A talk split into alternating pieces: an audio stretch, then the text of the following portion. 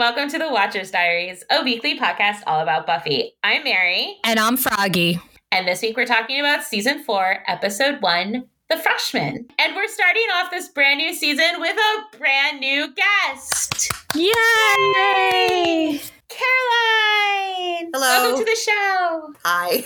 So I'm guessing by now you know the drill. So tell us a little bit about yourself, how and when you started watching Buffy, and why the show is important to you. Ooh.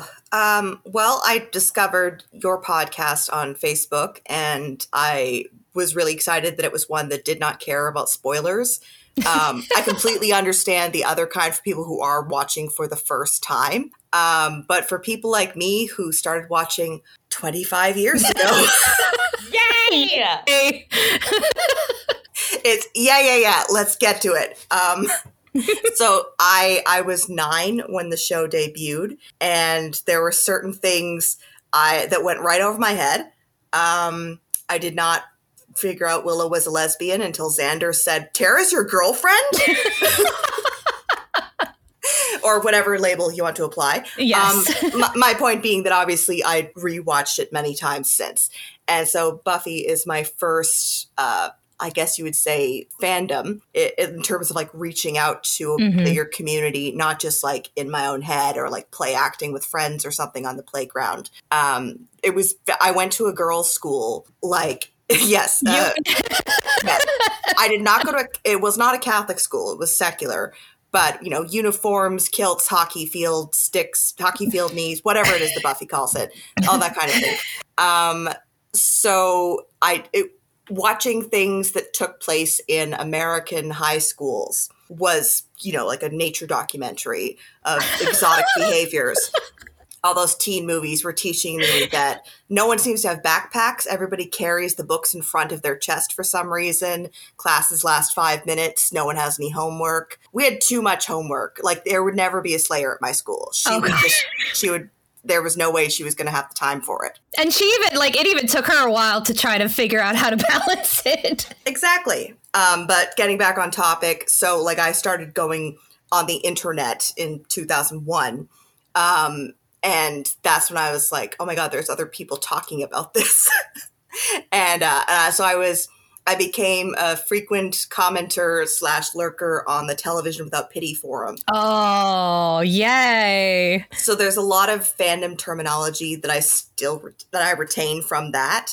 And comments from those really long recaps back when everybody seemed to have a bit more of an attention span. They would be like 14 pages long. Oh, yeah. And yeah, they would not be like 500 words TLDR. Yeah. And then there would be all the boards and everything would be commenting and questions and everything. So I can definitely bring up here like some contemporary reactions, I suppose. Not necessarily to this specific episode, but other ones. And so I live in Canada, Ottawa, Ontario specifically, and really looking forward to this. See, it's fantastic that you bring up about having American television, because our television is really wild sometimes. I mean, it's always good to get an outsider's perspective on how things that we take for granted in our and the great part about this show too, I mean, because Mary and I were in high school when it happened, is some of the stuff, like the way that people walk through the school. Like, did you have people just able to come into your schools? No, they had to sign in at the front desk. I suppose you could just technically, there weren't like security cameras. Yeah. People would have noticed if it was just like a random grown man or something. We had male teachers as well. Yeah. But like the whole thing about Wesley just. Oh, yes. My my headcanon for that is that Giles says, I've got a PhD student. He's doing like a thesis. I'm like helping him out with work experience, like masters of library science, something like that. And so I was like, whatever, just so long as you don't bother me with your library crap. I like that. I like how we had, like, he probably had this whole thing planned out, and then Snyder's like, I don't care. Yeah. Like the Watchers Council comes up with all kinds of documents and certificates that they can whip up for him, not for Buffy to help her out in any way. No. We want to take care of the male adult. We don't want to. The son of Roger Wyndham Price. Yeah. Our golden boy. We're going to make sure that he's not arrested for being a creep or anything. But I had a point. So Buffy is very formative to my brain and the creator, as we call him. Yes. I'm somebody who is grossed out by things that he's done and said. Mm-hmm. He's not Harvey Weinstein, but at the same time, I'm like, nobody should have to pay him to be famous anymore. Yeah. But I can't help it that he's built parts of my brain, essentially. Yeah. That's exactly it. Exactly it. And it's something that, like, it was a very formative experience for a lot of us. Mm-hmm. And that's one of the reasons why we want to do this podcast and talk about what it means, and also to honor everybody else who worked on it. Exactly. Because they put their hearts and souls into it. Mm-hmm. All of the writers who did so many fantastic episodes, you know, it's important to still acknowledge the work that they did. Yes. And try to uplift them as much as possible. Mm-hmm. And, you know, it wasn't just him. Yeah, the Buffyverse is not a novel. It has novels in the wider expanded universe. It has video games. It has everything. But it's not just... He is the director and writer of this episode, so it will have to come up. But one of the reasons why I have to punctuate sincere moments with a quip is because of him. Yeah. Mm-hmm. But also a lot of my more nuanced, mature thinking happened because of him, because of like speeches and Lie to Me about how the world is not white hats and black hats. Mm-hmm. And so the fact that he was able to write these characters and this dialogue and these plot lines that are better than him. Mm-hmm. Like he fell short of that. I know he's capable of thinking that way, but wasn't capable of acting that way always. He wasn't able to be Giles, basically. Like he wasn't able to be the person that he wrote about. Yes. No one can be Giles. No. Exactly. Yes, I should say up front, he is my favorite character. He imprinted on me. Not like Jacob on that fetus, but so I can almost always defend Giles with like for whatever mistakes he makes. Yes. But I think that his character has held up the best. Oh, absolutely. Yeah. I mean, and you listen to the podcast, so you know how Mary and I feel about Giles. Exactly. Yes.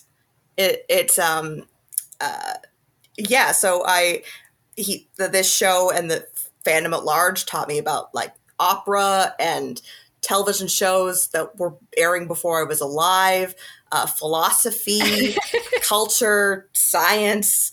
It just introduced me to so many different subjects and about story structure, mm-hmm. tropes, writing, characters, all these arcs, everything. Yeah. And it's the text for me, basically, in terms of media and pop culture besides The Simpsons.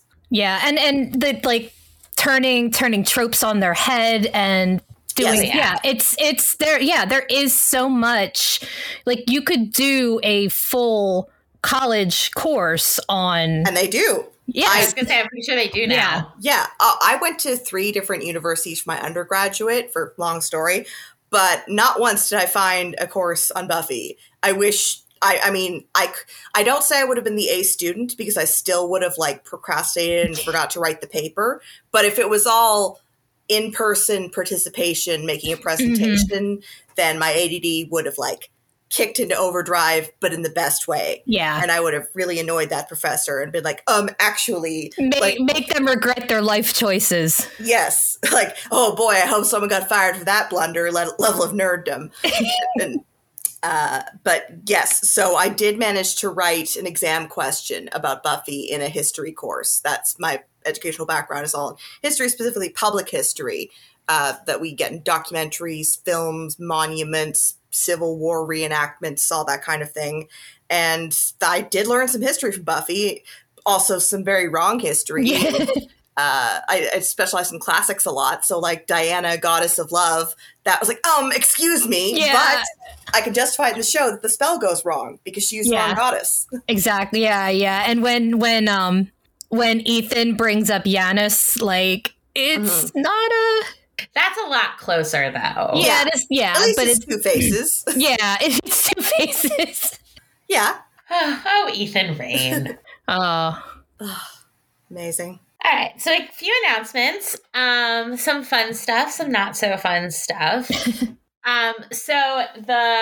As I will always call it the Buffyverse, as they're calling it now, the Slayerverse. The Slayerverse continues to grow. Apparently, we are getting now another AU offshoot. I don't know if it's like one issue of the comic that's going to play into bigger things, but Fred is the Slayer and living Buffy's life because Buffy died and now she's going to come back as a zombie and like crazy things are happening in the comics. I'm here for it. Crazy things are happening in the comics. We also learned this week Emma Caulfield will be returning for the Agatha Harkness show. She will be reprising her WandaVision character. Love her. So excited about that. But still on Emma, the little bit of sad news is Emma also announced this week that she has been officially diagnosed with MS. Yes. Oh, I miss that. Yeah. So, but you know, she's a fighter, so she's gonna do what she can. And like, obviously she's doing fine right now because she's still working. She's still acting. Mm-hmm. She's taking on this new show. And I know she said that, like, I think she's had the health problems for a while. So finally having that diagnosis was a huge step forward because like now she knows what's going on with her. And what has to be done. So, yeah. So it's an interesting week of announcements.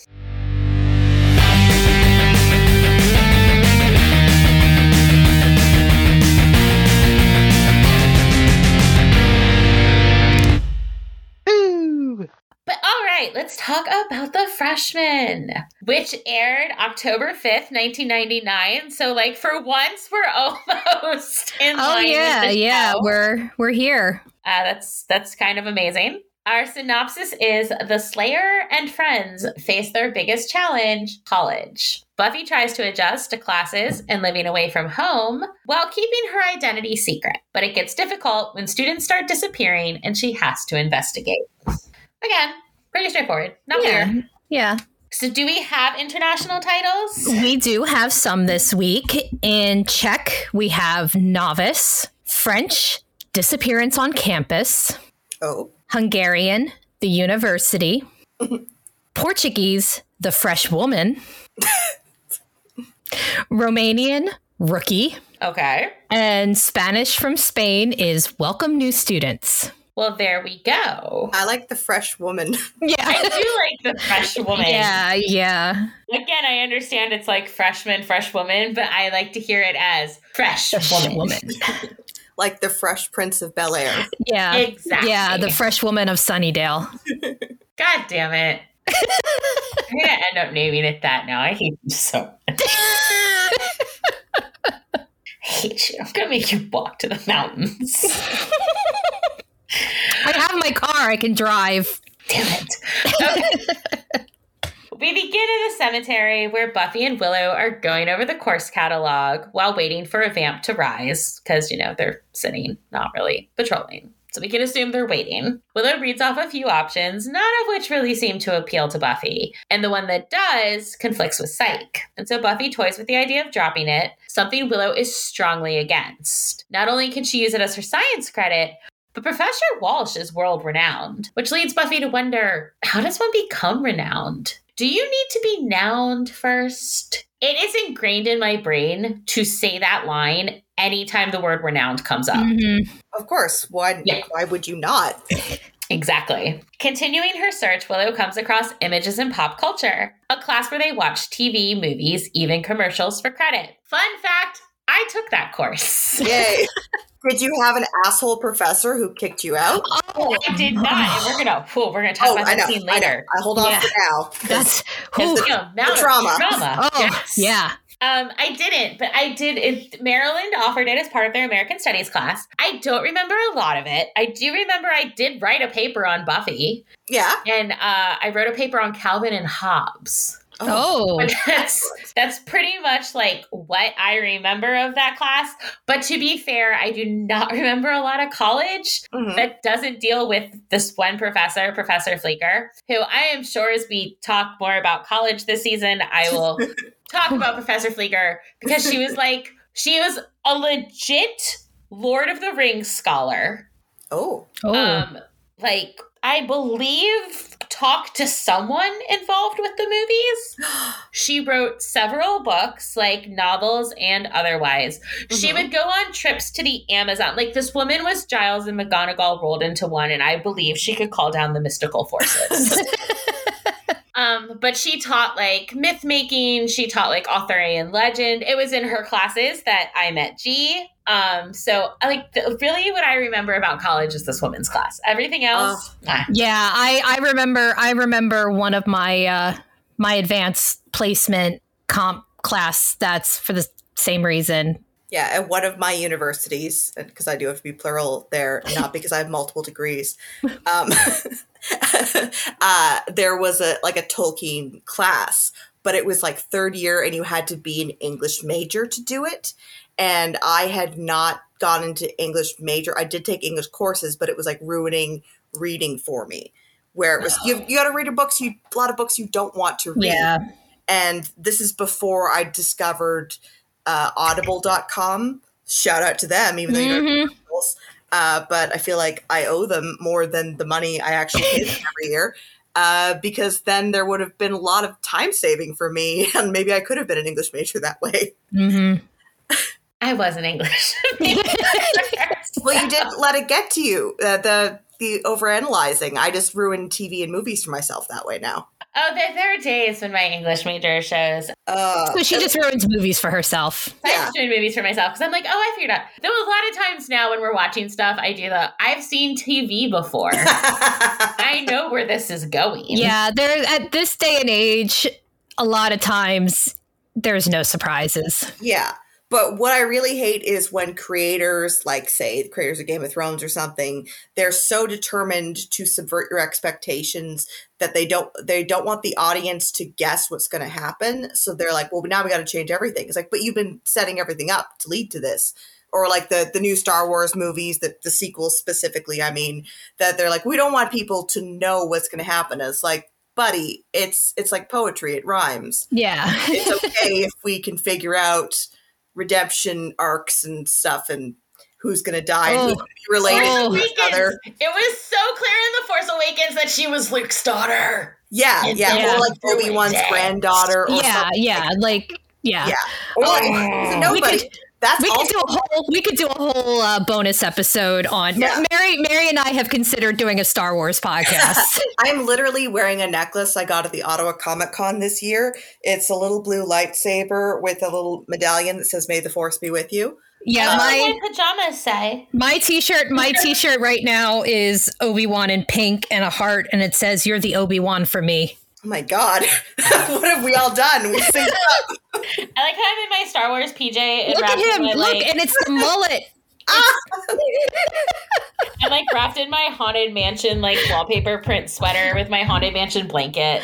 Yeah. Well, because of my bias for mentor characters, thanks to Giles, I was destined. Oh, that's where it stems. Oh my God. Oh, I'll start. I'm packing here.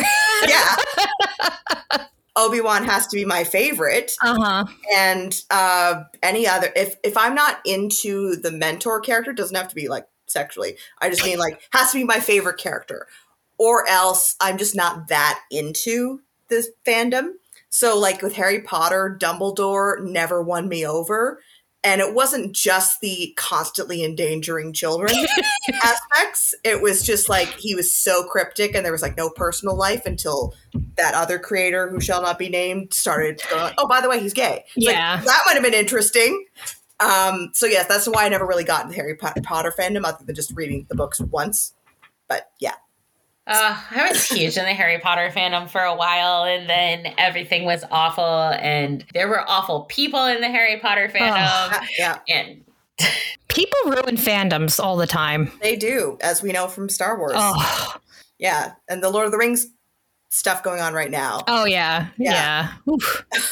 We're all very concerned about the skin color of a fictional mermaid. Fictional mermaids, elves, dwarves, hobbits or proto-hobbits, anything like that. It's like, they're not real people. You don't Here, our next podcast idea, fandom ruins everything. Mm-hmm. As Tolkien himself said, I highly dislike allegory. So that means not everything is a one-to-one comparison to Earth history. Yeah. And the fact that, it's a fictional universe, but God forbid we have black people. And we've only seen in those original movies, like 1/4 of that planet, world rather. And, like, I bet that there's an equator. I know that it's not shaped the way our Earth is. Sorry, I'm going so far off topic. But melanin probably still applies. Yeah. People move. They have an Atlantis that's definitely like a metropolis of all kinds of different seafaring peoples. Yeah.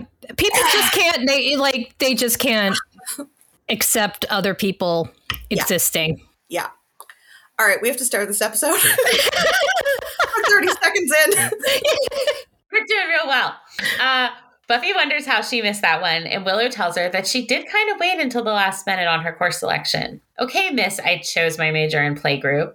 Protesting, Willow says she just doesn't like to be caught unawares. Ironic, as the vampire they were waiting for is currently rising behind them while they chat. In her defense, Buffy says she's been busy. It's been a sleigh-heavy summer, which hasn't left a whole lot of time to think about life at UC Sunnydale, which, according to Willow, is a whole 5 miles away from where they normally hang out. Which is going to raise a lot of questions later. Like, Buffy's the Slayer. She's got wicked stamina. But she also does not have a car. So does she walk the entire 5 miles home each time she goes? There must be like a public transportation system that we never see. Well, I mean, Xander did mention the bus in Homecoming, and so that was my next question. Yeah. Does Buffy use Sunnydale public transportation? Because there's probably a whole host of demons hanging out on the Sunnydale public transit system. As we saw that shuttle from the airport in Never Kill a Boy on the First Date. Yeah. Look, we've discussed this so often, but the way that this town is set up and the way that everybody moves from one place to another, it makes no sense. It's like Springfield. It has an elastic geography. Yeah. I'm not going to get mad about Cordelia's comment about being a one Starbucks town in Violet, because she's got bias there. She wants to be in a big city like LA where she ends up. But the point is that, it can fit a university 5 miles away. So that's, to translate for fellow Canadians, that's a little over 8 kilometers. And I actually went on my Google Maps last night while watching this episode to figure out how far away was my university from home? And it's 6 kilometers or miles. Point is, we're not good at, frankly, the conversions. We kind of switch back and forth with everything. I measure everything in pounds, not kilograms and feet and inches. But I don't know what you mean about Fahrenheit. My point is that I lived the slightly farther away from my university campus, and I did not live on campus when I went to that school. So Joyce is shelling out the money for these dorms. Yeah, especially when we see what the dorm looks like. I know. And I always go back to, she said, Cordelia said in the beginning, we don't have a whole lot of town. Yeah. But you have an airport, you have a zoo, University of California extension. Mm-hmm. So you got a lot of town. Yeah. A military base. There's a lot going on in Sunnydale. So according to Google Maps, my college was the closest gate was 1.3 miles from my family's house. Yeah. And I'm I never would have thought of walking there ever. No, I was an hour. I was 45 minutes to an hour away from my Mm-hmm. I could have feasibly commuted every day. Yeah. But because then I did classes during the summer and the winter, and I commuted. But yeah. But if you've got like an 8:30 a.m. class. Yeah. Yeah. That's a bummer. At least the weather is always good in Sunnydale. Oh, yeah. Except for when we need it to be overcast and dreary. Yeah. Anyway, the vampire continues to crawl out of his grave, and the girls continue to chat, completely oblivious. Buffy mentions how she's going to have to be secret identity girl again, something that may prove difficult with a roommate. But still, she's excited. She just needs to stay sharp, keep her wits about her. The end of this scene is fantastic. Perfect gag is perfect. The vampire creeps up on them thinking he's found a meal. And then seeing the weaponry is just like, nope. And pieces out, off to find Joe and sign up for blood bag deliveries. I mean, good job. I mean, at least he realized when he crawled out that Buffy was not somebody to mess with. Mm-hmm. Even if you just know who she is, just the fact that somebody showed up with all of those weapons, he's probably seen a movie before. Oh, yeah. Yeah. And he lives in Sunnydale. Yeah. Having missed all this, Buffy turns around and frustrated asks if this guy is ever going to rise. Credits. Still awesome. We do see a change in the credits, some new sequences, a lot from the second half of season 3, but also some from the upcoming episodes, particularly Fear itself. We'll talk more about those moments when we get there. Giles with the chainsaw. Good moment. From the credits, we go to UC Sunnydale, or as it is known in the real world, UCLA. And the quad, where about 1 million people are milling about, protesting, handing out flyers and swag, directing freshmen like Buffy, who it turns out is in the wrong place as she does not have a yellow folder. Walking through the literal gauntlet of flyers, Buffy tries to find Weissman Hall, but instead finds Willow, who is overjoyed about everything going on. Buffy's more on the overwhelmed side. Asking what flyers she got, Willow tries to initiate a trade, but Buffy just lets her have them all. Turns out neither has met their roommate yet, and Buffy has yet to get her ID. Willow got hers that morning. The lines were super long. Buffy really should have gone earlier. Why did they not go together?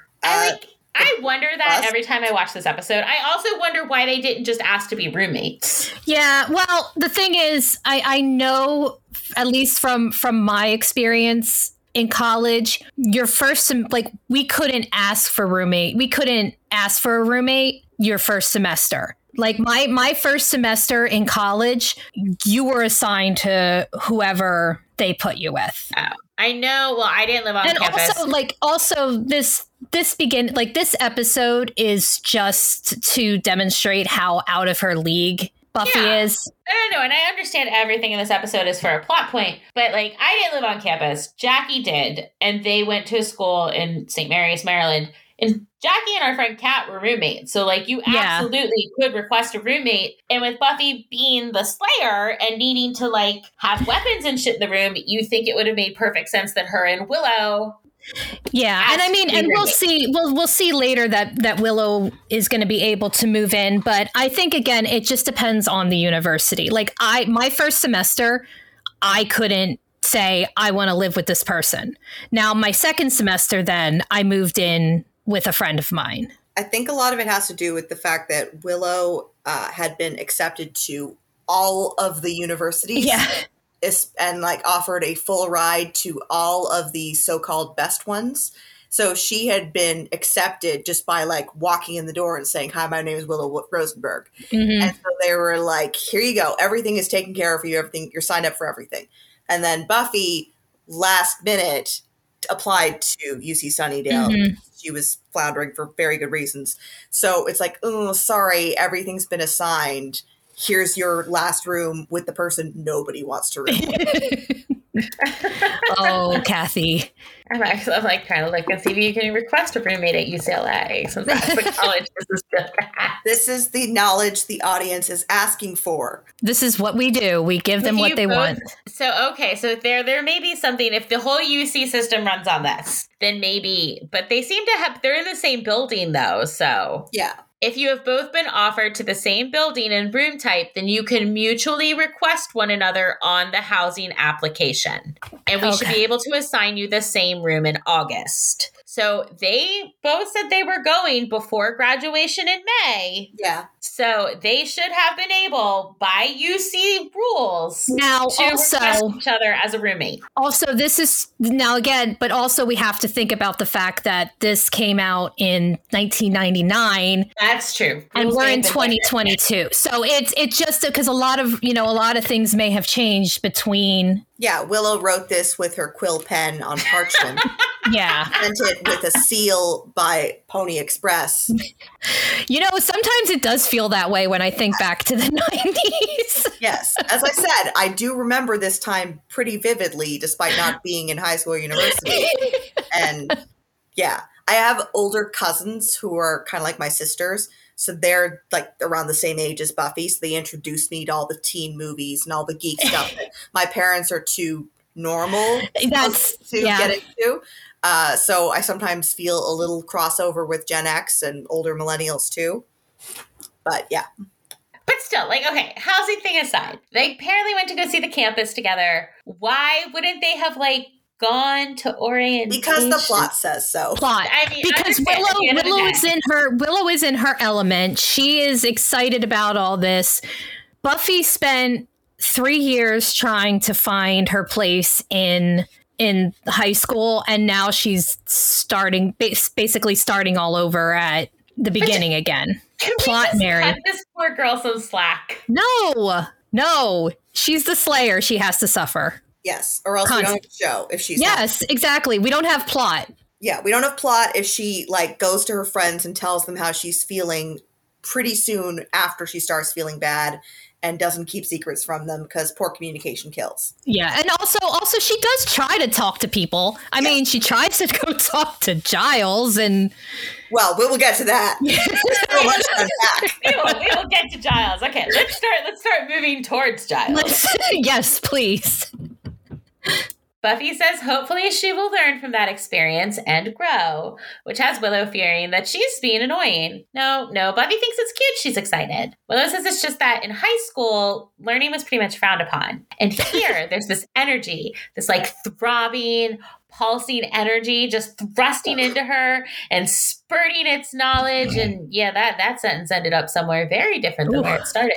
Also, less innocent than a couple of months before when this would have been not with experience. What am I saying here? Oz and Willow have been doing it all summer. Yeah. Yes. They had a lot of time over the summer to spend time together. Buffy gets it. She's all for the spurty knowledge. She just feels a bit overwhelmed. Willow doesn't feel that way at all. Before Willow can say too much on the subject, she spots Oz, her official on-campus boyfriend. Buffy forgot to pick one of those up. She bets the line is for those is pretty long now, too. He greets the girl saying this whole thing, pretty much a madhouse. Yes! Buffy was just saying that to Willow. He feels it, right? The disorientation. Before Oz can respond, he's greeted by another student who is super stoked to see him finally matriculating with them. He's playing this week, right? Thursday night, Alpha Delta. Excited, Willow holds up a flyer. She has that one! The student then asks where the work-study applications are, and Oz points him in the right direction. Off Buffy's look, he says... This band plays there a lot. But still, this is all very new. Very strange. No idea what's going on. And then he greets Doug. One of my favorite jokes in the background is, what do we want? When do we want it? Now! Yeah. The constant barrage of protests and... take back the night. Yes, yeah. Have you accepted your Lord and Savior, Jesus Christ? And I've got really busy. Oh, it's just peak creator writing. Of the constant background chatter that builds this world and feels timeless. Yeah. That's a good point because a lot of it feels real. It feels like you're taking a peek into an actual college campus where people are milling about. They're doing their thing. They're yelling at each other, and that whole chaos of the quad of all these different groups. Fighting to be heard.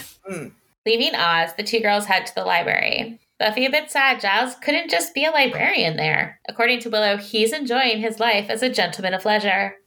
Gentleman of leisure? Isn't that just British for unemployed? Oh, it is. He's totally a slacker now. Which reminds Buffy, has Willow heard from Xander? Not for a while. It's not on the road, and apparently will not return until he is driven to all 50 states. She told him about Hawaii, right? Well, he just seems so determined.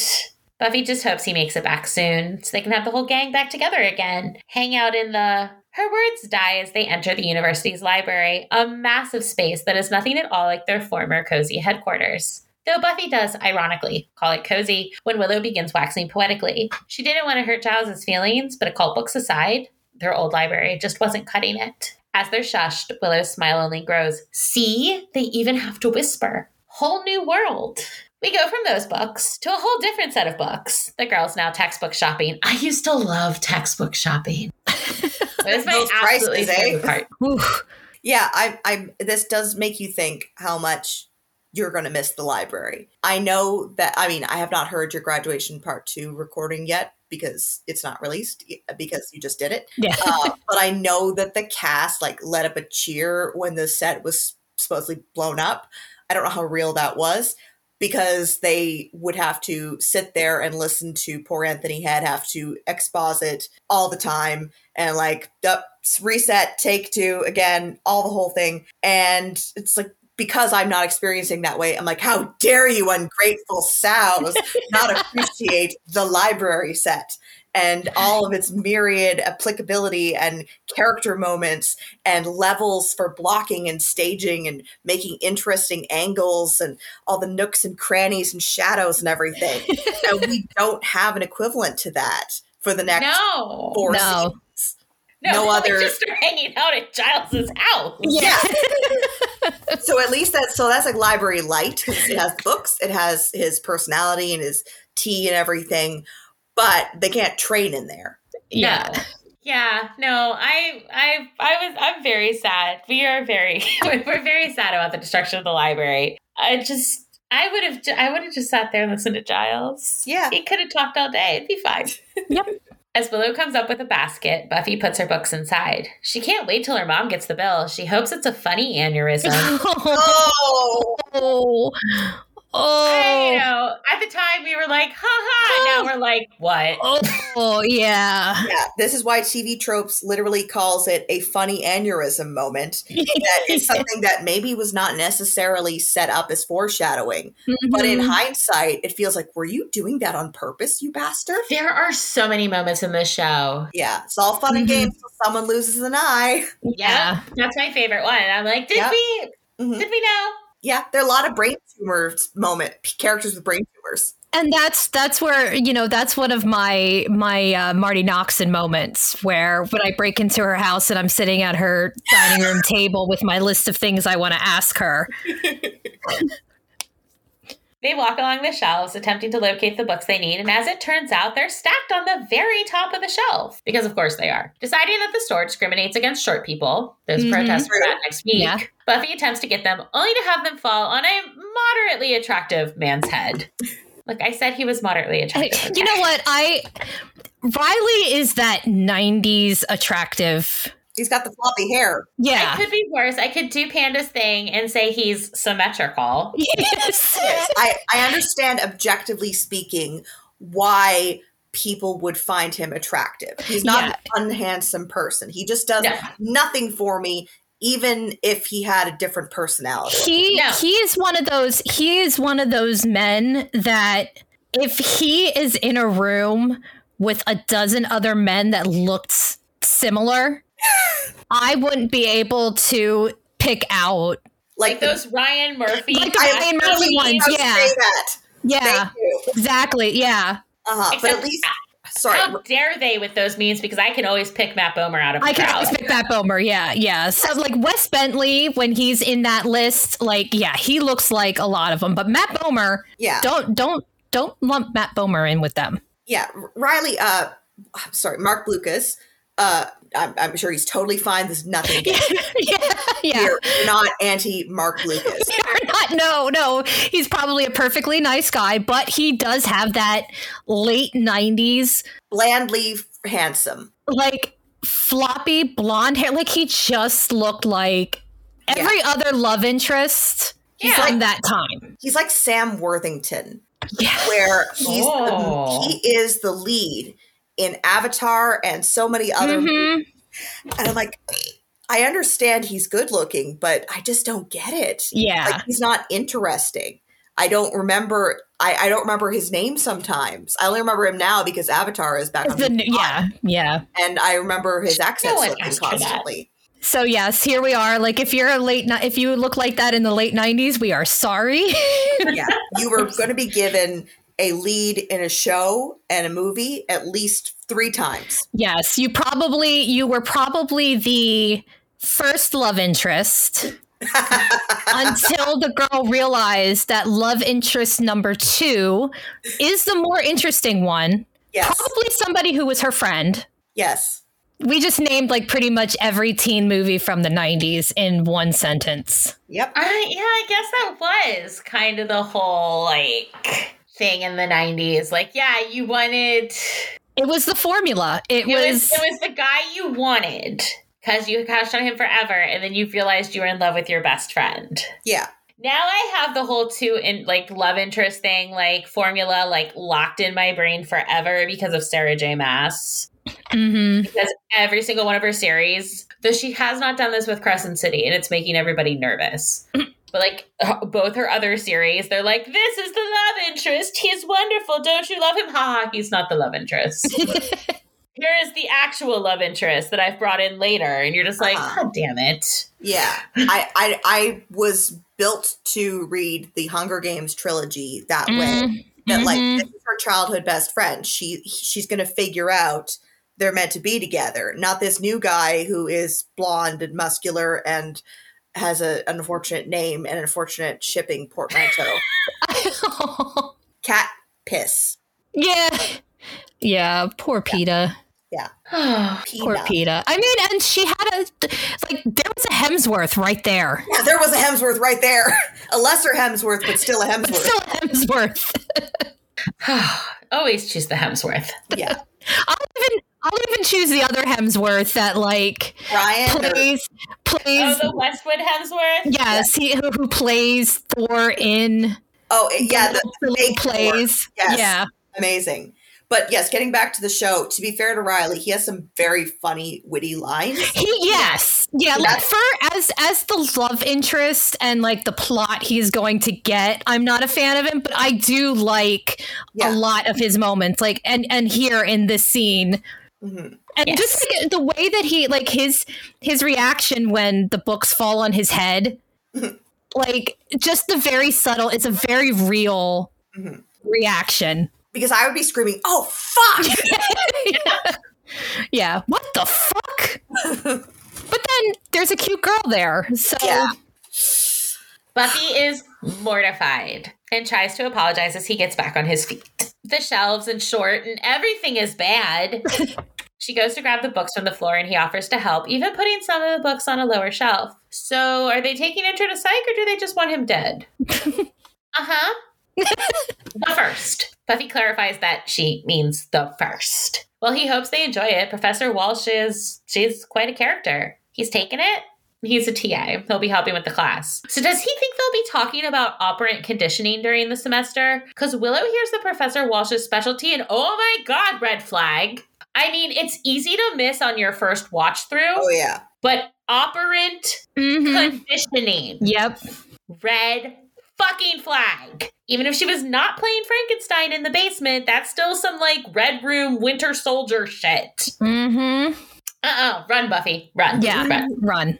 She does not run, and neither does Willow. She and Riley, because yes, moderately attractive man does introduce himself sometime during all this, and his name is Riley, just talk more about Professor Walsh and her work, which Willow finds fascinating. Riley even offers to show where the bookstore has a copy of Walsh's dissertation. Buffy tries to enter the conversation saying that, yeah, psychology is great because, you know, everyone has a brain. But when that doesn't go over well, she mumbles almost everyone to herself. So Riley Finn, like we just talked about him a little bit, but as I prefer to call him, thank you, Television Without Pity, Captain Cardboard. Thank you for bringing up the old nicknames. Yep. Oh, yeah. That's the one I remember the most. We'll see if I can remember some of the other ones they gave characters, but Captain Cardboard stuck. Yeah, because again, he is just a stock character. You could have replaced him with anybody. So he's played by Mark Blucas.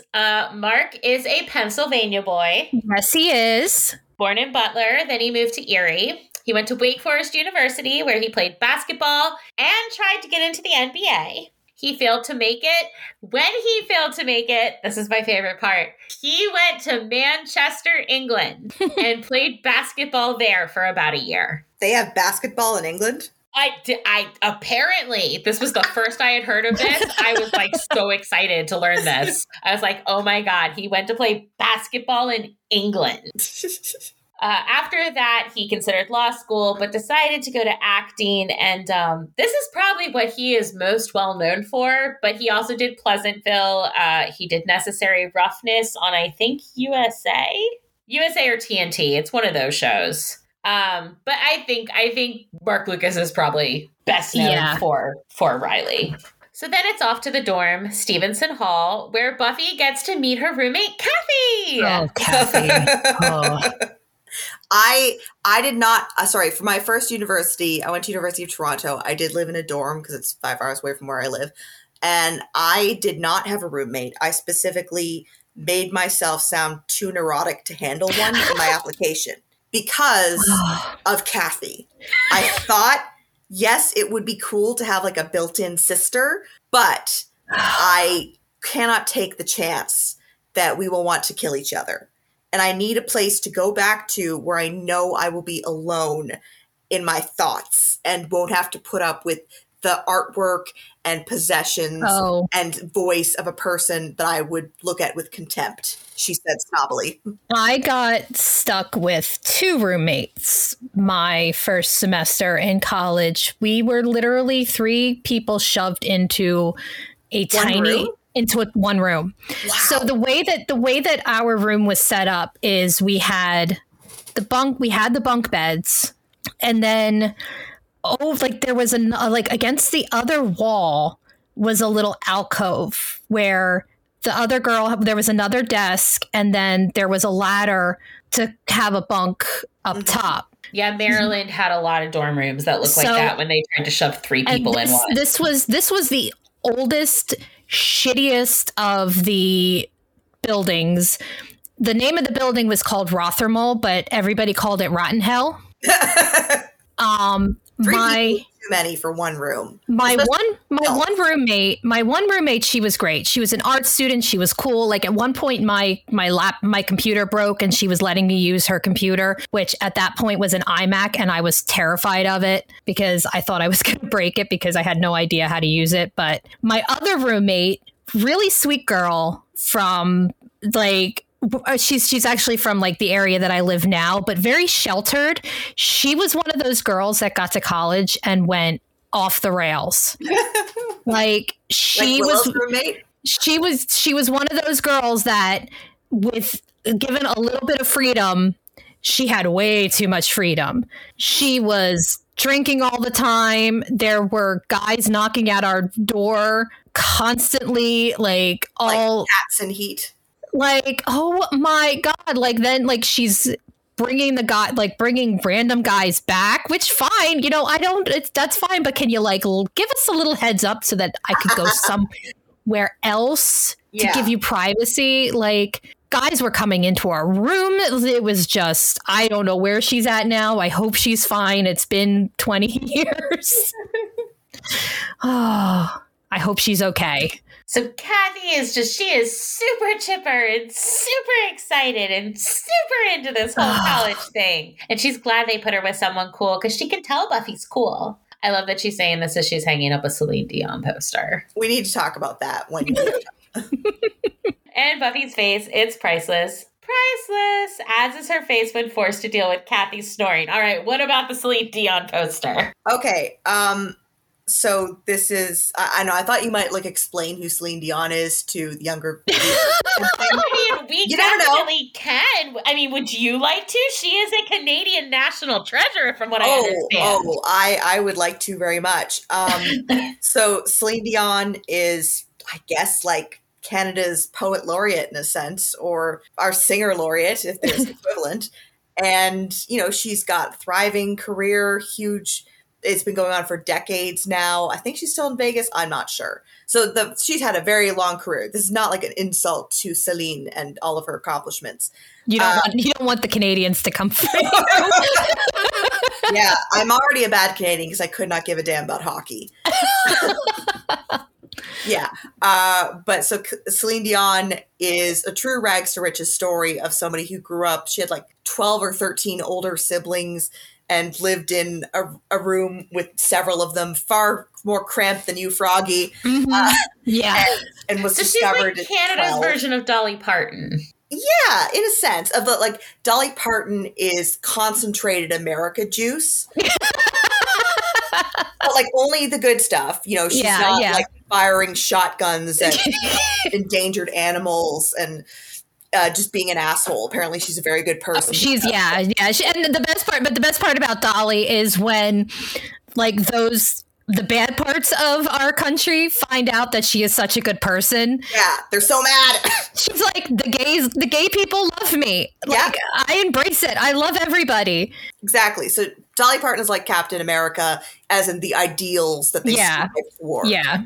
All right. So Celine Dion is French Canadian, and she sings with a strong accent too. But sings has a crossover appeal. So a lot of stuff from Quebec does not have a lot of crossover appeal. So Quebec has its own cinema in the sense of French language movies done in the dialect that almost never play outside of Quebec, but still make their money back and more. And they have their own stars. And, it's a nation within a nation, as a previous prime minister has said. And so Celine is kind of seen as a champion of somebody who can make it outside of Quebec. And the thing is that at this time in 1999, she was possibly at her biggest yet because of Titanic. Yeah. Oh, God. And it was played nonstop forever. Oh. And in fifth grade, when Titanic came out for me, people would literally sit in a circle playing that and swaying back and forth, singing along at recess.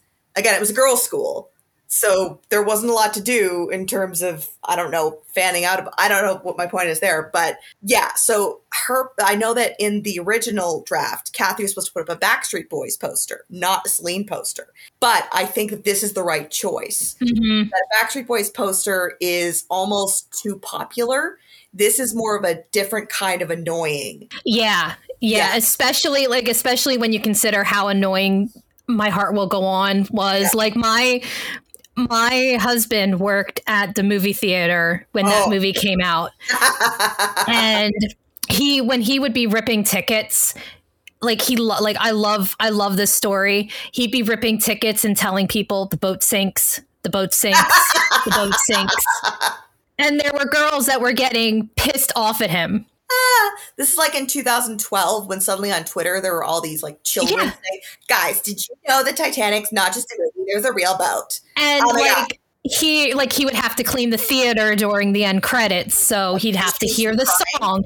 And then because he was a senior in high school at the time, and they decided that the class song was going to be My Heart Will Go On. No. Because the class president was a girl who loved Titanic. So if you mentioned this song to him, he has a visceral reaction to it. Also, he around the same time when the Romeo and Juliet movie came out, he would be ripping the tickets going, they both die, they both die, they both die. And again, people were getting pissed off at him. And he's like, look, it's Shakespeare. There's no spoiler warnings. And also they tell you in the beginning that they both die. So I think I'm kind of platonically in love with your husband. He is. Now, Froggy, to be fair, Wendy was very surprised. The boat sank. I remember Wendy. Oh, my God. Yeah. The boat sinks. Mom, this is a true story. Well, I just didn't think they were going to show it. I thought it would just be a nice story about the people who were on it. No, no, Mommy. No. That's the thing. Yeah. The Marie Antoinette movie by Sofia Coppola ended before the revolution really kicks into gear. And you're like, wait, well, is there another part? Nope. Yeah, we're just going to leave it there. But what happened to Marie Antoinette? She's fine. Everything's fine. Sorry, one last point about Celine. This is for all those 30 Rock fans out there. that the Janis Joplin movie that Jenna Maroney is going to make, and then becomes, we don't have the rights to her name or her face or her songs or her life story. So it becomes the Jackie Jorp-Jop movie about how she like saved the president at Woodstock and everything. There is a version of that that came out this year in Canada. It's called Aline, about Celine Dion. The character's name is Aline Dieu, which, as Froggy would probably know, literally means God. Nobody's God. Yeah. And so this French woman, Valérie Lemercier, like literally from France, not even from Quebec. I could understand if this was like a scrappy little indie movie made in Quebec where you don't have the rights to it. No, this woman is like almost 60. She plays Celine or Aline.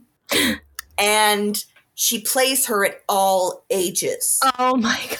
So you know that freaky Renesmee baby CGI abomination? Yes, yes. They do that. I have not seen this movie, to be fair. This is just something that I want to see this movie. Their mind over. This was released in every theater in Canada, as far as I know. And so, like, she plays her as like a 9-year-old girl, but like CGI'd smaller, kind of like that Orphan First Kill movie. Oh my God, Furman. But at least she's like meant to be a freak. That she's a killer. And so yes, she plays her at all ages, and like the songs are Celine-esque, and famously Celine Dion started dating her manager, Angelil, who discovered her when she was 12, and they didn't start dating until she turned 19. And you know, they did have decades long romance, and he died as an old man when she's not an old woman. Yeah. Cancer. But like they try to make it, he still looks like the real Renee did. They don't try to like sexy him up to make him palatable for audiences. So he's like balding with a ponytail and a dad bod and looks like the guy you'd keep your 12-year-old daughter away from. But she's played by a 57-year-old woman. Oh my gosh. This sounds like the most amazing. It is. Bonkers. Okay, so I found the Wikipedia on it. And we're talking about the critical response. And under one of the reviews, Kyle Buchanan from the New York Times. Shrunk to hobbit size and face-tuned into near oblivion, Le Mercier scampers, preens, and unnerves. I've never seen anything quite like it. Not Pen 15, not John C. Reilly at the beginning of Walk Hard, not even a fully grown Martin Short playing a psychotic 10-year-old in Clifford. As a cinematic presence, preteen Aline looks less like our main character and more like she's ready to terrorize Farrah Fawcett in the next Conjuring movie. Speaking of Vera Farmiga movies. Wait, hold on. The movie is like Bohemian Rhapsody if they shrank Rami Malek and made him play his own teeth. Have you seen those Twitter prompts that ask you to reimagine a classic film with one character replaced by a Muppet? Aline reminded me of that, except the main character is the Muppet. And instead of felt, she is made from your nightmare. I need to watch this film now. I need everyone to know about it. I'm looking at a review on RogerEbert.com from Sheila O'Malley, and just, oh my God. The joy this has brought to us. Once you have seen this uncanny fucking valley movie, or just like the images from it, you will never sleep again. And I needed everyone else to know. Yeah. Exactly. You need to share trauma with your friends. That's what we do. But back to Kathy. Yes. Yes. Kathy, who we will learn tons more about next week, is played by Dagny Care, who has done a ton of stuff since leaving Buffy. George Lopez, Desperate Housewives, Pretty Little Liars, Castle. She's a fantastic actor. She's absolutely hysterical. I love her. I can't wait till next week. I found it. We are going to be watching this movie, Mary. Yes. We will report back. Morning brings the first day of class. And I want to talk about this because this scene right here traumatized my anxiety-ridden ass. Oh. This episode aired when I was still in high school. I had not yet entered college, and I blame this episode and this scene in particular for the absolute terror I felt concerning my first days of college. Mm-hmm. I remember being so anxious and so scared that I literally cried. Oh. I was just so afraid of being lost or not understanding and feeling alone. And I really think this episode and the scene with the pop culture teacher played into that. Because Buffy did what most registrar offices will tell you to do. And I know this because I worked in a registrar office for 3 years of college. If there's a class you want to get into, but it's full, you go on the wait list and you attend that class during the drop ad period. Totally the right thing to do. Yeah. Buffy does this, and when she's trying to figure out if the class is actually full, she gets yelled at and thrown out of class, told she is wasting everyone's time and sucking the energy from the room. What does not help is this is a true story. Do you mean like it happened to the creator? It happened to his friend Joe. Okay. His friend Joe was kicked out of class in front of 200 students. Okay, because this scene felt like it was too real. Yeah. Like this happened to something like this, happened to him or someone he knew. Yep. And this is his revenge. This felt like there's a scene in It, the book, where Bill, the protagonist, he is in a writing class. He becomes a future novelist. And the professor, like, hates plots or something. He just, like, I don't know, he only wants prose and highfalutin language and everything. And you shouldn't be enjoying books, basically. Yeah. And like this is Stephen King's revenge against that professor to be like, fuck you, dude, who's the best-selling author of all time. But yes, this happened. This kind of happened to me too. I started to take a making documentary classes. It was like a 4th year history class. So it was only like 16 people. And this professor, we would like make a short historical documentary. And there was no room in the class when I signed up. I was waiting for someone to drop out. And in the meantime, I was the only one in that class who seemed to watch documentaries that weren't just what's lately on Netflix. Humble brag there. And so I was able to reference some longer form documentaries that predated Netflix, even ones from the 70s. And I had every idea of what I wanted to do for the final project. But this professor did not like me because I was asking about a previous student had come in to show us her documentary. And I noticed that they weren't like saying in the captions who the people being interviewed were so that you'd know why they're relevant. And I literally knew two people who were in her documentary. So like I knew what their connection was and what their names were, but the class doesn't know that. Like literally a woman in the documentary worked for my parents. And so I had to tell them who she was and why this was relevant. It was talking about like Vietnamese boat people. And the professor was mad because that's spoon feeding to let people know who is the person talking is. And when it came up to like the last day, there was a space available in the class, but he just like kicked me out. He didn't want to deal with me anymore. And that was it. And as you can see, I do talk a lot, but I was not interrupting him. Yeah, yeah. So, and you were also like bringing relevant, like it you have to, you're supposed to know, like they should be telling you why this person's voice is important to. Yeah, this is a woman who was literally her parents like escaped Vietnam at the end of the war.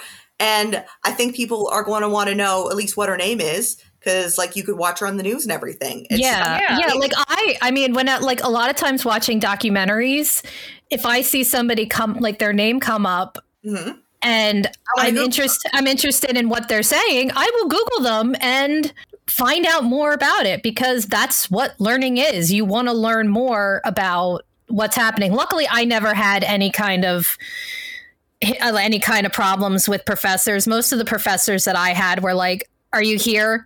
Are you doing the work? Maybe I'm here in the morning. I'm a little hungover. I know you're a little hungover. It's 8 a.m. Let's just get through the day. Yeah. Oh, the casting for this scene and just this guy thinking he is God. Oh, yeah. A freshman pop culture course. And he's like, don't you dare have fun. Yeah. He is the type of guy who is very mad at his life. Yeah. Like he wants to be doing more. He wants to be at a better university, but because he's such a dick. Yeah. He's like the 1999 equivalent of Rate My Professor is just a dick. Don't take this class. Yeah. And then he wonders why people hate him. Yeah. It's like that math professor that was fired at like Columbia or something recently because very few of his students were passing his class. Mm-hmm. And then Bill Maher and the other boomers were like, oh, these kids these days are too soft. It's like, I don't know, maybe they're traumatized in 3 years of the pandemic and going into university, they haven't developed at the same rate, blah, blah, blah. The point is, if most of your kids are failing that class, you're probably a bad professor. Yeah. Like you have to, like there has to reach a point where as a professor, you look at the professor and say, okay, well, what is wrong with this? It's a tough thing to do. It's a tough, industry that unfortunately the best people don't always get the jobs. Like mm-hmm. I had my French professor, he was native Belgian, uh-huh. French speaker, and he was not invited back the next year. And then the other person, like the only other option in the French department was somebody who her second language was Russian mm-hmm. and her third or fourth language was French. So, and she was American. So like giving somebody who was not the best, it didn't make sense to me. Like I was so mad when this person who was perfect and that I could have conversations with about French culture just wasn't invited back. So it's a really weird profession. Yep. So this puts Buffy on the edge going into her psych class. She bumps into Riley in the hall, who very politely directs her to the classroom. But when she asks about his head, it seems he doesn't remember her, at least not right away. But he soon puts it together. She's Willow's friend, Buffy. Right, Buffy. He tells her to have fun and she goes to take her seat. But first she wants to make sure Professor Walsh isn't planning on yelling at her or throwing her out of class. He didn't see it on the lesson plan. She takes a seat beside Willow and Oz, and Willow asks how pop culture went. She decided not to take it. It seemed dull. Aww. Professor Walsh enters, introducing herself and telling them that those who come to be in her good graces will know her as Maggie. Those who don't will know her by the name her TAs secretly call her behind her back and think she doesn't know about. The evil bitch monster of death. She runs a hard class, she talks fast, and she expects them to keep up. They want to coast, you suggest geology 1-on-1. That's where the football players are. And that's why we call it Rocks for Jocks. Again, Professor Walsh, it is a first year psychology class where there's like 300 students in it. You don't need to make this like why I deserve to be a professor levels of dissertation. So I don't know about other universities, but psych... Is it Psych 101? Was it the first class or was it like a second class? We had a class in the psych department that was known as a weeder class because so many people went in as psych majors, they had to get rid of some of them. Mm-hmm. And so Maggie seems like the kind of teacher that would teach almost the weeder class. Okay. Like we're going to pare this down a bit. Yeah. I feel like though, like for somebody who has her credentials, oh, she should absolutely be teaching a 400 level class. Yeah, yeah. Mm-hmm. This does not seem to be the type of like there's a weeder class and then there's what Maggie is doing. To be fair, we do find out later she's got a secret full-time job. We do. Much like Giles with the library, like it's not that much work at the library at Sunnydale High because he's got a secret life. He's happy with the arrangement. Yeah, but he's a lot nicer. That is true. Even the students coming in looking for books, he's just like, he at least knows where they are. Yeah. This is true. So Professor Walsh, played by Lindsay Krause, who actually began her creative life as a modern and jazz dancer. She did Broadway, then television and movies, where she not only did Buffy, but also guest starred on shows like Criminal Minds, NYPD Blue, ER. She has in her recent years returned to the stage and just did a limited engagement of a production in 2021. She is good. Like I know as much as you know, we're going to really dislike Maggie Walsh. I do love her. I love the actress. I do love the character for what it brings to. I like having a mature female villain because mm-hmm. most of the time if there's a female villain, she's either like an old hag, like, Snow White's witch who turns into an old hag. Yeah. Or she's like Glory. She's hot, mm-hmm. young, beautiful, or Faith or something like that. There's very little room for someone like 35 to 60. Yep. Yeah. And she's an intelligent woman. like everything that she's doing is based on her intelligence and like the whole, all the science. So yeah, it is. It's an interest, and it's especially an interesting character for a teen drama. Mm-hmm. She gets to be of rare Dr. Frankenstein, who's mm-hmm. a woman. She's much more competent than Dr. Frankenstein. You leave Victor alone. He had brain fever several times. Yeah. He is allowed to call himself doctor, even though he never graduated. Yeah, that's like my favorite meme, though. Like almost as if Mary Shelley was, but you leave Lord Byron alone. Mm-hmm. That night, wandering the campus, Buffy runs into another student, literally. And I know we are all dying to talk about who the student is, but we're gonna wait till the end of the scene. Okay, all right. I know. We've been talking about being excited about this person for weeks. He asks if she's lost too, and she says, no, she's just headed back to her dorm, which she knows is on the Earth. She tells him she was recently voted most pathetic. Yeah, because he's lost and he has a map.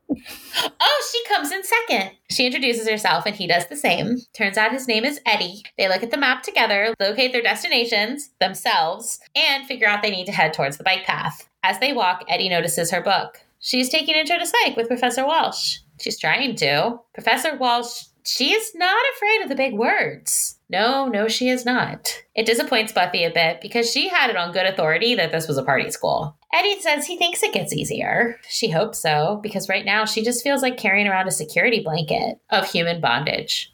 Huh? It's a novel. Has she read it? Oh, no, she's not into porn. Not that there's anything wrong with porn. She just, no, it's not actual porn. He's read it like 10 times. Keeps it right by his bed. Security blanket. Buffy's not sure she has an actual security blanket. Unless you count Mr. Pointy. Mr. Pointy? Oh, look! Bike path!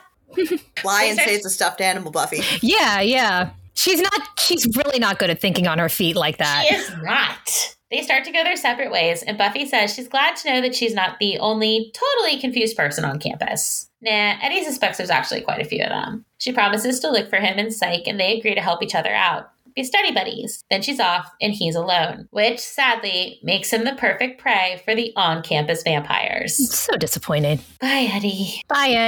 You were all very... right. So yay! Let's talk about who plays Eddie. Who plays Eddie? It is Pedro Pascal. Yay! This is the fucking way. Yes. So I think everybody knows who Pedro Pascal is now. Yeah. Because he is the Mandalorian. But this was very early on in his career, and he was still going by, I think, his actual last name. Yeah. He hadn't changed his name yet. But he is one of very famous guest stars. We will see pop up. Yes, yeah. He's one of those guest stars that this was one of his early roles. But yes, Pedro Pascal, the Mandalorian, he was on Game of Thrones. Yeah. Kingsman the Golden Circle, Wonder Woman 1984, basically anything where he can play a single father. That's right, he did do Wonder Woman. Mm-hmm. I forgot about that. He's going to be in The Last of Us coming up on HBO based on the video game. So I've tried to block out a lot of Wonder Woman 1984. Narcos. Yeah, he's had a good career, and he's like nowhere near done. Oh no, he's yes. We love Pedro Pascal. We love everything that he chooses to do in his life. He's best friends with Oscar Isaac. Ah, that's amazing. Captain Handsome. Yes. So, Of Human Bondage. It is indeed a novel. It was written by W. Somerset Maugham. Mom. Thank you. As in mom. It is a very heavy novel. Look, just think... You know the song One Night in Bangkok? Yes. The Somerset Mom Suite. There we go. Yeah. I think that's probably how I figured out how to pronounce the last name. I've read The Painted Veil and some of the short stories. And let's just say the movie version of The Painted Veil, so much better. It has an actual character arc and everything. Yeah. They do that a lot with stories, especially from that time. Yeah. Yeah, so this is, it's a very heavy novel. The author denies it's autobiographical, but obviously there's autobiographical elements in it. From what I could understand, it's basically about this person, Philip, who has this goal, this obsession their whole life, and they're going towards it. And when it's finally within their grasp, something happens and they end up getting married to this woman. And basically the main character comes to the idea that happiness is unattainable. And the simplest path in life, meet someone, get married, work, have children, die, is the truest path. And I'm like, that's fucking... Why would this be your comfort book? I don't understand. I know. People will just... the term now people have is comfort character. Mm-hmm. And sometimes it'll be something that's super messed up, or a person who's super miserable. Yeah. Really? That's sort of soft and warm and fuzzy, like a blanket for you? Yeah, one of my comfort movies, I don't even know why, but whenever I'm in a certain type of way, one of my comfort movies is Revenge of the Sith. But yeah, at least I guess if you've seen something enough where it's predictable, but still, genocide. Yeah. Yeah. Anakin slowly going crazy because of all the stuff happening. Yeah. I will hand it to the campus vamps, though, because they are organized. I feel like they took Joe's vampire orientation classes, but then they learned the entirely wrong lessons from them. Oh, yeah. Yeah. They the whole thing that they have going on. I mean, it's sad that they're picking off freshmen. Yeah, because they go in, they clean out Eddie's room, they leave a note, they make it look like he just packed up and went home, and that's a totally believable occurrence. Mm-hmm. Because, as the RA tells Buffy when she notices him missing from class and goes to look for him, there's always a few kids who can't cut it and bail. I do love when she's looking for him in class and Willow's like, you made a friend! Yeah, that's why I was disappointed that he died so quickly. When you think back to, back in the day, it's just like, oh, look, she made a new friend. Look at this guy. And then, of course, vampires. Buffy can't have nice things. Nope. No, professors and teachers that are nice to her, they'll die too. Oh, yeah. Yeah. All the people that are good in her life, they die. The people that are shitty, they hang around. Yep. It's like Henry Kissinger, still fucking alive. 99 years old. I can't, that is one of those people that every so often I look him up, and I'm like, oh, that fucker is still alive. How is he still deals with devils? That's what it is, pretty much. But this story begins to unravel just the teeniest, tiniest bit when Buffy sees that Eddie's copy of Human Bondage is still in his nightstand. Didn't he say he always made sure to have it? If he went home, why leave it behind? In the vampire's lair, they are currently going through Eddie's stuff, or maybe the stuff of someone else they recently killed. Either way, the lead vampire, who we will later find out is named Sunday, finds it lame. They need to kill some cooler people. One of her minions, a cute, healthy-sized vampire. She's very adorable. Yes. Reminds her that she's the one who said to pick on the weak ones. I am not here for Sunday's fat shaming of this minion, which is just basically the rest of the scene. Yeah, at least she's a bad person. That's true. Yeah, that is true. Or bad vampire. Yeah, I think the minion should just be like, fuck this shit. I don't need your negativity. I'm going to go back to Joe.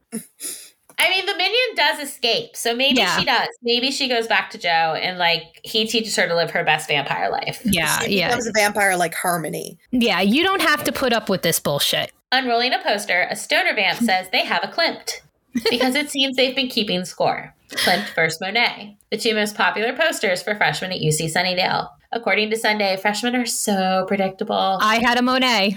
Her minions. Yeah, sorry. I said that my snobbery about dorm room posters or any bedroom posters probably stems from this episode. I know what I just said about Sunday being a bad person, but I was quite determined when I went to my first poster sale on campus that I would not be somebody who would have their shit put up in Sunday's loot room. So there was no Breakfast at Tiffany's poster for me. There was no Pink Floyd album cover. I was going to make sure that all my posters were, quote, unique to express how special I was. I had a princess. I did have Monet because, to be fair, I did love Monet from a long time. And that's something that came to me from a family member. So I did have a Monet, but then I also, one of my posters was The Princess Bride. And that's fond memory of, because I slept on the top bunk, and I have a memory of waking up in the middle of the night because my poster fell off the wall from that sticky tack. Yeah. So me waking up in the middle of the night, flailing because I thought I was under attack, but it was just my stupid poster falling down from the wall. Her minions are starting to get hungry, but Sunday says they'll eat when she says they eat, and yells at all of them, prompting one of her minions to tell her to have dead Eddie get her dinner then. That was kind of the plan. And that's when we see Eddie's eyes open. Dun, dun, dun. So I had to look it up. I had to see if Klimt and Monet really made the list. And no, they do not. On a list produced by a Phoenix newspaper in August of 2022, of the 20 most popular dorm room posters of all time, there was not a Klimt or Monet to be seen. Ooh. But the top five were Animal House, Bob Marley Smoking, Dolly's The Persistence of Memory, Grateful Dead, and you get extra points if it's Blacklight. And then the number one is Albert Einstein. Is it the Albert Einstein where he's sticking his tongue out? Probably. Probably saying imagination is more important than knowledge. Yeah. Feeling something strange is afoot, Buffy, of course, goes to Giles's place. Oh, boy. And finds a woman. A half-dressed woman in Giles's kitchen talking about cheese. I do like that line. Is this blue cheese or cheese that's blue?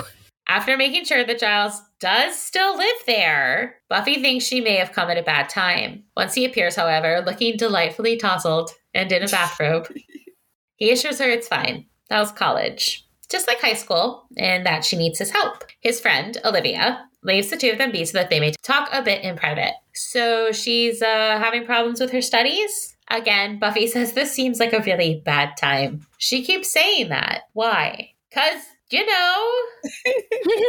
Is he not supposed to have a private life? No, because he's really, really old and it's gross. Buffy, he is about 45 years old. I really resent the fact because I am 40 and Mary is going to be turning 40 soon. But you know what? It's really funny because when I think back to being in high school, like I thought Giles was much older than 40. But now that I'm 40, I'm like, oh, okay. Yeah, it tracks. Mm-hmm. Pretty much. Yeah. Before he succumbs to the ravages of age.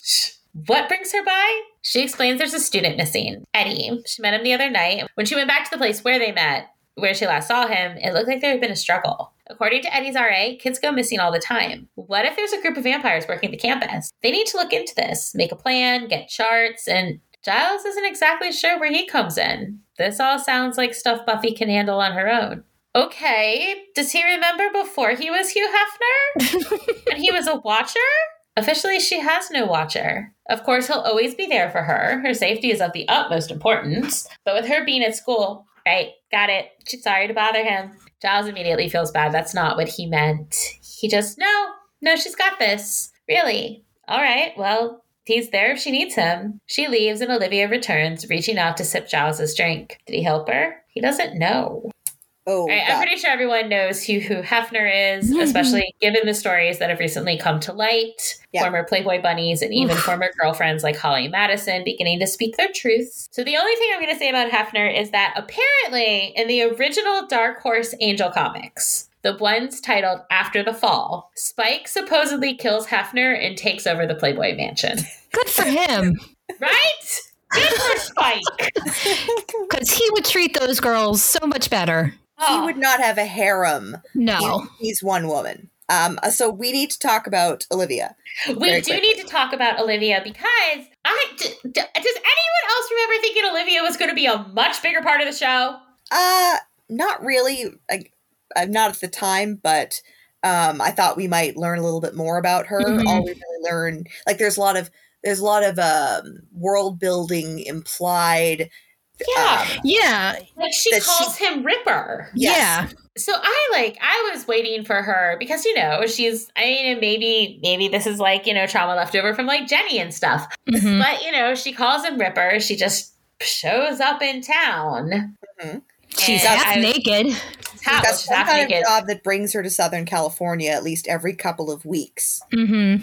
So I'm like, I was waiting for her to be like the big bad or just be like another magic using adult who could like help, and nothing. We got nothing. Yeah, because he apparently told her at least something about his life and the supernatural. Mm-hmm. Doesn't take it that seriously until it's right in her face. Which is, I believe, Hush. Yes, exactly. So for once, you know, I'm proud of Giles. He has a friend, an orgasm friend. Yeah. That's it. And he's got somebody he can be himself around and not have to bother hiding his weapons chest, apparently. Mm-hmm. And also, you know, she'll see this teenage girl walk into his house and not be like, what the fuck, dude? Why is there a teenage girl? Apparently she's also in the Lost Slayer series. Yeah. Yeah. So we'll get to her when we... Okay, maybe we'll learn some more about her there. Yeah. Yeah.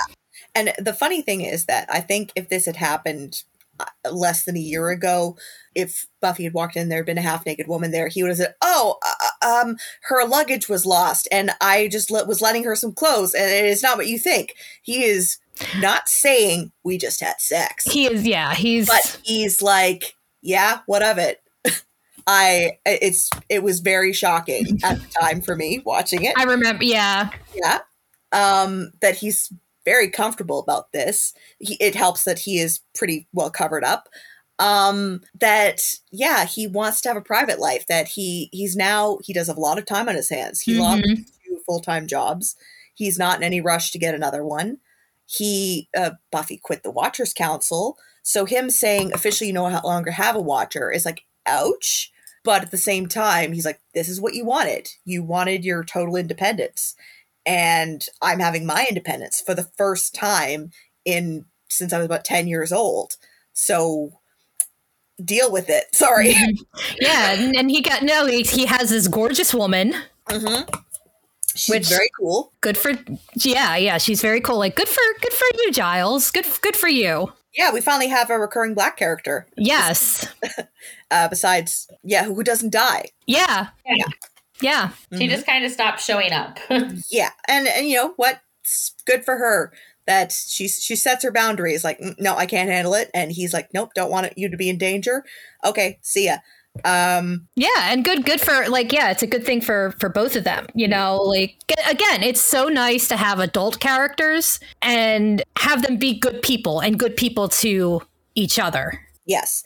But we also have to talk about the, I can't always be there. You can handle it yourself. Mm-hmm. And I'm going to be very fair to Giles here. Buffy says there's a student missing. Because that never happens in Sunnydale. And then she says, I think it's vampires. And we've seen her take on far more vampires than she hasn't even seen them yet. She assumes, and she's good to assume it. When you hear movies, you think horses, not zebras, and horses are the equivalent of vampires in this world. She's not saying like there's like cult markings. I found evidence at the scene. I know for a fact he didn't run away. It's all speculation. And even if this were a year or two ago, he'd be like, so it's vampires, right? I mean, you handle this every single night. Mm-hmm. I don't think he's bad for drawing a boundary on his personal life and saying like, you know, come back when you had no more. I will always be there when you need me. But this is routine for you. Yeah, I think what it is from Buffy's perspective is here she is in a completely new life. Mm-hmm. She is completely like everything else is so out of control for her. Like she doesn't, again, like she spent so much time trying to fit in at Sunnydale and now she's starting all over again. She can't really, like, Willow is off doing her thing because she's so excited. She's coming to Giles because that's familiar to her. Yeah. And then, like, she just needs, she needs some of that stability. She needs something from her old life. She needs her dad. Yeah. Like, she needs her dad. And I know, like, he is trying to get her to be, and we'll see later on that he'll be like, nope, I was wrong. Like, I wanted you know, and then in the next scene, like, she's going to go home. Yeah. Let the man have a day or two to be a person and try to have a real relationship instead of always hanging out with teenagers. Yeah. And him saying, the fact that, okay, so what I forgot to bring up is that she walks into his apartment. Without ringing the bell. Mm-hmm. He knows it's not a demon, or might still be a demon. He doesn't lock his door, but like he almost never locks his door. Those kids come and go. And so like if it's the middle of the night and they're injured or something, they can just walk in. Mm-hmm. But it still helps to knock and give them a little privacy. She is treating it just like her own home, because she does walk in the next scene into her own home, like without a key or anything. And it's fine. But what if Joyce had a man over in his boxers? But see, at least if Joyce had a man over, that would be her, you know, her home that she's allowed to come into. Yes, exactly. But it could have been so funny if it were the next. I really would have liked if, you know, she goes into Giles and there's a woman there, goes home and there's a man there. God, poor Buffy. Yeah. So unfortunately with Buffy, she is once bitten, twice shy. Mm-hmm. So Giles putting up a little bit of a boundary is enough for her to say, like, nope, can't talk to him now. And I think he would like it if she just came over to hang out, if he didn't have company, because in the next episode, she's like, hey, what you doing? How's your day going? Can we hang out? And he's like, you never asked me that. This is a sign of like demonic possession, possibly. And that's a sad comment that he feels like, well, unless I'm needed for watcher duties, does anybody like consider me really their friend? Now that we no longer have a place where we all have to be like high school, where you have to make the effort to come over here just to use my books. Is it just about the books, or what about me, the person? Yeah. And it's also like Buffy, a lot of Buffy being teenage petulance, like you said, like, oh, I can't go to Giles because now, you know, he set this boundary. Like, it's that whole like, I am a teenager and everything little that you say to me, I am going to take to the extreme. Yes, I totally understand 18-year-old Buffy. Yeah. Game. And I love, like, one of the things that I love about where this series is going to be going is how they are all going to be reworking their dynamic. Yeah. Aww. So also on Olivia, she's played by the immensely talented Fina Orush, a model, actress. She's done way more British television than American, it seems, having been in Hollyoaks and one of my favorite guilty pleasure shows, Footballers' Wives, which I now want to go watch again. So thanks for that show. But she did also do some guest spots on Charm, Nash Bridges, and Saved by the Bell, The New Class. Back on campus, Buffy attempts to patrol, but there is once again a gazillion people out and about, making it near impossible, until she sees Eddie. Chasing after him, she eventually catches up and tells him she was worried something had happened to him, and of course it did, because he's a vampire. She says she's sorry right before he says he's not, and goes to hit her. When she starts to fight back, the other vampires appear. The Slayer. Wow. Sunday had heard she might be coming there, but wow. It's an honor, really. She'll be killing her in a moment. The number of times Buffy's heard that. Stoner Vampire wants to know if they're going to fight or just have a sarcasm rally. So they're going to fight. Well, kind of. It's a short fight. Sunday thoroughly kicking Buffy's ass, to the point where Buffy is actually forced to retreat. She runs off back to her dorm, nursing her wounds. And the next day doesn't make it any better, because when she leaves the dorm in the morning, what does she see except Willow and Oz talking to another student, living their best college life. Embarrassed about her injuries and her whole struggle in general, Buffy takes off before they can see her. Oh, Buffy, who's going to understand more than Willow? Who's going to have like a first aid kit who could help you out and see to that arm? Slayer healing is great, but in the meantime, you can at least be comfortable. Which, for, like, what happens at the end where she's like, it's not broken, it's just hurt, I feel like her arm was, like, way more jacked than it should have been. Mm-hmm. Yeah, and they I think Sunday does say, like, oh, you have a broken arm, and then twists it again later. Oh. And we go back to the Vampire's Lair, where they are thoroughly mocking Buffy and her clothes, especially her jeans. One fam says she heard that the jeans with the patches were coming back, and Sunday responds, not if she eats everyone wearing them. I feel that way about low-rise jeans coming back. Oh, yeah. Like, because at this time, Christina Aguilera and Britney Spears and everybody were wearing it just above, like, where the vagina starts. Yeah, yeah. Just where it would, if it shifts a little bit. Yeah. And if they moved slightly forward, you'd see everything. That's a Patrick Stewart reference from Extras. Like, it's too late. I've seen everything. Mm-hmm. That's what you would see. And I don't want this to be a thing again. No. The others also kind of wish Sunday would have let them have a piece of the Slayer. Sunday says not to worry about it. She's finished. Won't last the night. In fact, she wants them to take to the tunnels. Buffy has reached the point where she just needs to go home. Maybe not permanently, but for an afternoon. She enters the house, heading upstairs, and Joyce is very surprised to see her. She didn't think Buffy would be back so soon. She's been fighting. They started it. As long as she's careful. She really thought it would be a few weeks before Buffy came round. Yeah, well, she didn't have classes, and with everything so hectic, she thought she would crash for a bit, and her room is full of crates. Crates overflowing with priceless stolen art. All from the mansion. Yes, I have to say, this is one of my favorite recurring gags on your show. Joyce Summers, international art thief. It's the only thing that can explain it. Of how often just stuff is in her home and why, unfortunately, when Joyce passes away later, the money solution for me would be like, well, what if Buffy sells the art gallery? Like, what? We never find out, like, does Joyce own this art gallery? Well, in the novels Sins of the Father, it does say she owns the gallery. Apparently she always wanted to own her own art gallery. So that does kind of explain, like, how, like, why she's bringing random stuff home. And Joyce, did you not learn from Dead Man's Party? Don't bring this shit into the house. Lisa Giles will go over. She does not learn. No. She's just too. And you know, like the international smuggling ring, it explains how she's able to afford this beautiful home.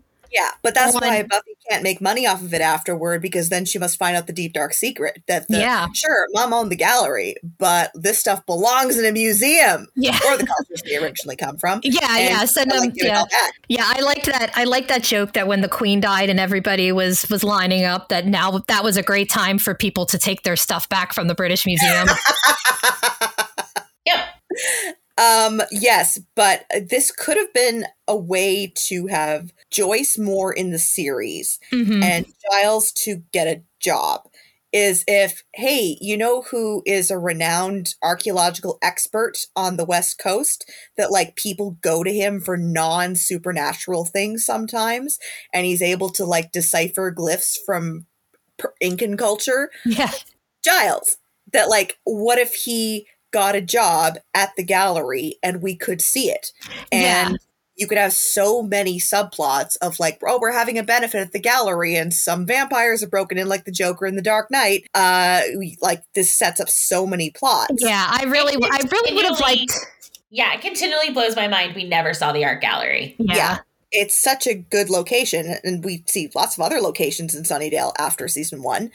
And if they wanted to give Christine Sutherland more to do on the show, you could have, like, the tension again between her and Giles of like, now that we're doing the co-parenting thing from afar, could we talk about this now that Buffy's not in the house? If you wanted to come over for some nookie. And it also opens up potential for Buffy to walk in on them making out in one of the back rooms at the shop. Yeah. There's so many ways you could do this. Because we know Buffy doesn't knock. Mm-hmm. That is true. We know from this episode that Buffy walks in on people. Yeah, and to talk about this, like, this upcoming season, this is a transitional season, much like this new season of SNL, where, like, 8 cast members have left. Mm-hmm. What is the show now without some of its strongest components? We no longer have Principal Snyder. We no longer have Faith. We no longer have the mayor. We no longer have Sunnydale High and most of the characters that went there. There's no Cordelia. There's no Angel, except for occasional crossovers. Mm-hmm. The show has to transform And everybody, the audience, is just as disoriented as Buffy is. So I really like that she's feeling like, I don't know what my life is anymore. Everybody seems to know what's going on, and I'm the one left behind. Everybody seems to be on top of things, and I'm falling apart. And a lot of shows at the time, the kids would finish high school. What does the show become when it becomes a college show? Well, oftentimes they would like get married to their high school girlfriend at like 19 or 20 years old. The teacher characters would have to be like, oh, now I'm a professor now. Yeah, I've always had a PhD. What's the big deal? Everybody goes to the same school. Everybody still hangs out together at the same diner or nightclub or small child nightclub. And this show is like, no. Sorry, we're going to actually do something realistic with it, which is not all of your friends were going to go to the same college. Sorry. Not all of your friends are going to be in the same place and the same level of popularity and confidence they were in high school. Things are going to change. And the adults that you relied on, they're going to have lives now. And I should know because, like, my mom cried almost every day of my 12th grade, it felt like. Every time she'd run into one of my teachers and they'd be like, so what's Caroline going to be doing next year? And my mom would just, like, cry in front of people. And then the teachers would tell me afterward. So there was no moving stuff into my room. It was a shrine when I went away. And that's what my parents are still married. They still love each other. So this affects how I watch this show, too. Yeah.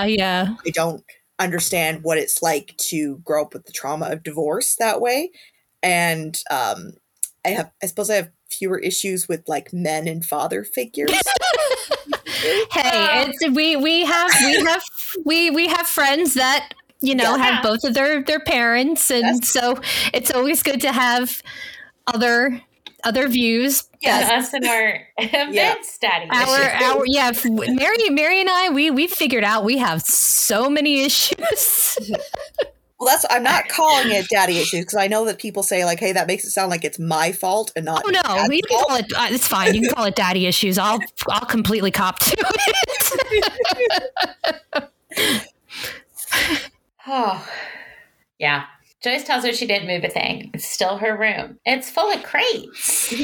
Yes, but she didn't move anything. If it's her room, shouldn't she be able to fit in it? Buffy heads back downstairs and the phone rings. She answers, but there's no one there. Now, being from the future, as we are, we know what's going on here. Mm-hmm. And the other side of this phone call will be seen in the Angel series premiere City Up. But back when this aired, we had no idea where this was going, though we would shortly find out. And I'm trying to remember if we like all originally knew it was Angel on the phone, or if we thought it had to do with the vampires on campus, or we were just like, huh, that's weird, and moved on with our lives. I honestly can't remember. Yeah, I think I figured someone was just fucking with her. Mm-hmm. Yeah. Because I'd often forget what the connection was, and I'd figure it was the vampires checking if she's home, because they break into her dorm room and they steal all her stuff. And if they break into there and she's there, well, yeah, they want to kill her, but it ruins the whole, like, sorry, dropped out. They got to do something with the body. But yeah, I do remember I watched Angel, like, the first couple of episodes. I watched, like, most of the first season when it aired at the time. So I did see, like, this episode. And then at the 9:00 mark, the next episode, the Angel aired, the premiere. But probably I didn't even connect it. I thought it was like, why is she on the phone? Why is he on the phone? It didn't like cross over my mind. But I did not watch Angel consistently and for a very long time. I caught up with it after it ended. I knew everything because like all the crossovers and the Television Without Pity comments about like stuff going on over there. I'm like, there's something about a demon dimension named Pylea, and there's lawyers and there's a green character that I have not met yet on this show. Like, and it felt like too late because this is before all the DVDs were coming out and you had to catch a rerun when you caught it. You could not control it. There was nowhere to look for it. Spoiled children on my lawn. I know. It's kind of funny, like with the whole binge watching and having access with stuff. Like I have a 10-year-old and trying to tell him that, no, the next episode of this show will be coming out next week. And also, but this is America. I want it now. We can watch this at any time. back in the day when it was on TV, it was on at a specific time. You had to watch it or record it at that specific time. Yes, I've gotten a lot of use over the past couple of years out of the GIF from Lord of the Rings. I was there again. Oh, yes. I was there 3,000 years ago when the strength of men failed, aka before streaming. I have a hard time even now. Like, I'm obviously, because being me and being my vampire obsessed self, I'm watching the new iteration of Interview with the Vampire. Yeah. And it's killing me in the weekly series. Yeah. I'm just even like, though, what do you mean? I have even to though you week. Know what happens. It's not like if Stranger Things did one episode a week. Yeah. Yeah. I'm still like, oh, damn it. Mm-hmm. Yeah, and that's why they sometimes have to tell you stuff that you already know, because there was no guarantee back then that you'd seen every episode. Mm-hmm. There was nowhere to find it. Yeah, it's just, it is funny. It is funny how spoiled. And you like, I do like having stuff come out, except when there's the fact that then you have to listen to certain people dissect everything week after week because they can't wait for the next part of the arc to come out. So like, mm-hmm. When Kenobi came out. Yeah. And when you thought that this, you know, that they killed the Grand Inquisitor. Mm-hmm. Like, no, they didn't. But if you wait a few episodes and like when the whole thing was with the third sister, you know, and Vader, like he's fucking with her. Mm-hmm. Like this isn't like, just wait until the next episodes. Everything will be explained. Yeah, and even with this show that came about in the age of one episode a week, I feel like it couldn't make it to air because if you started off a scene a certain way that seemed cliched, a certain character that seemed one-dimensional, you have to wait at least a couple of scenes. There's this trope is getting turned on its head. There's a new layer to this character. This person is more than you think it is. Mm-hmm. The villain is not who it appears to be. But I can't wait that long. I need it to be right in front of me right now, or it's the most problematic thing I've ever seen. Yep. How dare you? Mm-hmm. Media literacy is dead. It is. The vampires on campus have gone and cleaned out Buffy's room and stolen all her stuff, which rude. At the Bronze, Splendid's You and Me plays as Buffy enters looking around. It seems even this place, someplace she once knew so well, felt so comfortable in, seems foreign on this night. She looks around, attempting to find someone, anyone she knows, when she spots a guy who kind of looks like Angel and was David for half a second. Yeah. It's pretty obvious. Yeah. For a split second, her hopeful wanting kicks in, and she looks like she's going to head that way, but then reality hits. It's okay, though, because Xander is there. Yay. They hug, and Buffy asks when he got back. 2 days ago. Why didn't he call? Well, they were all starting their whole college adventure, and he didn't want to help them move.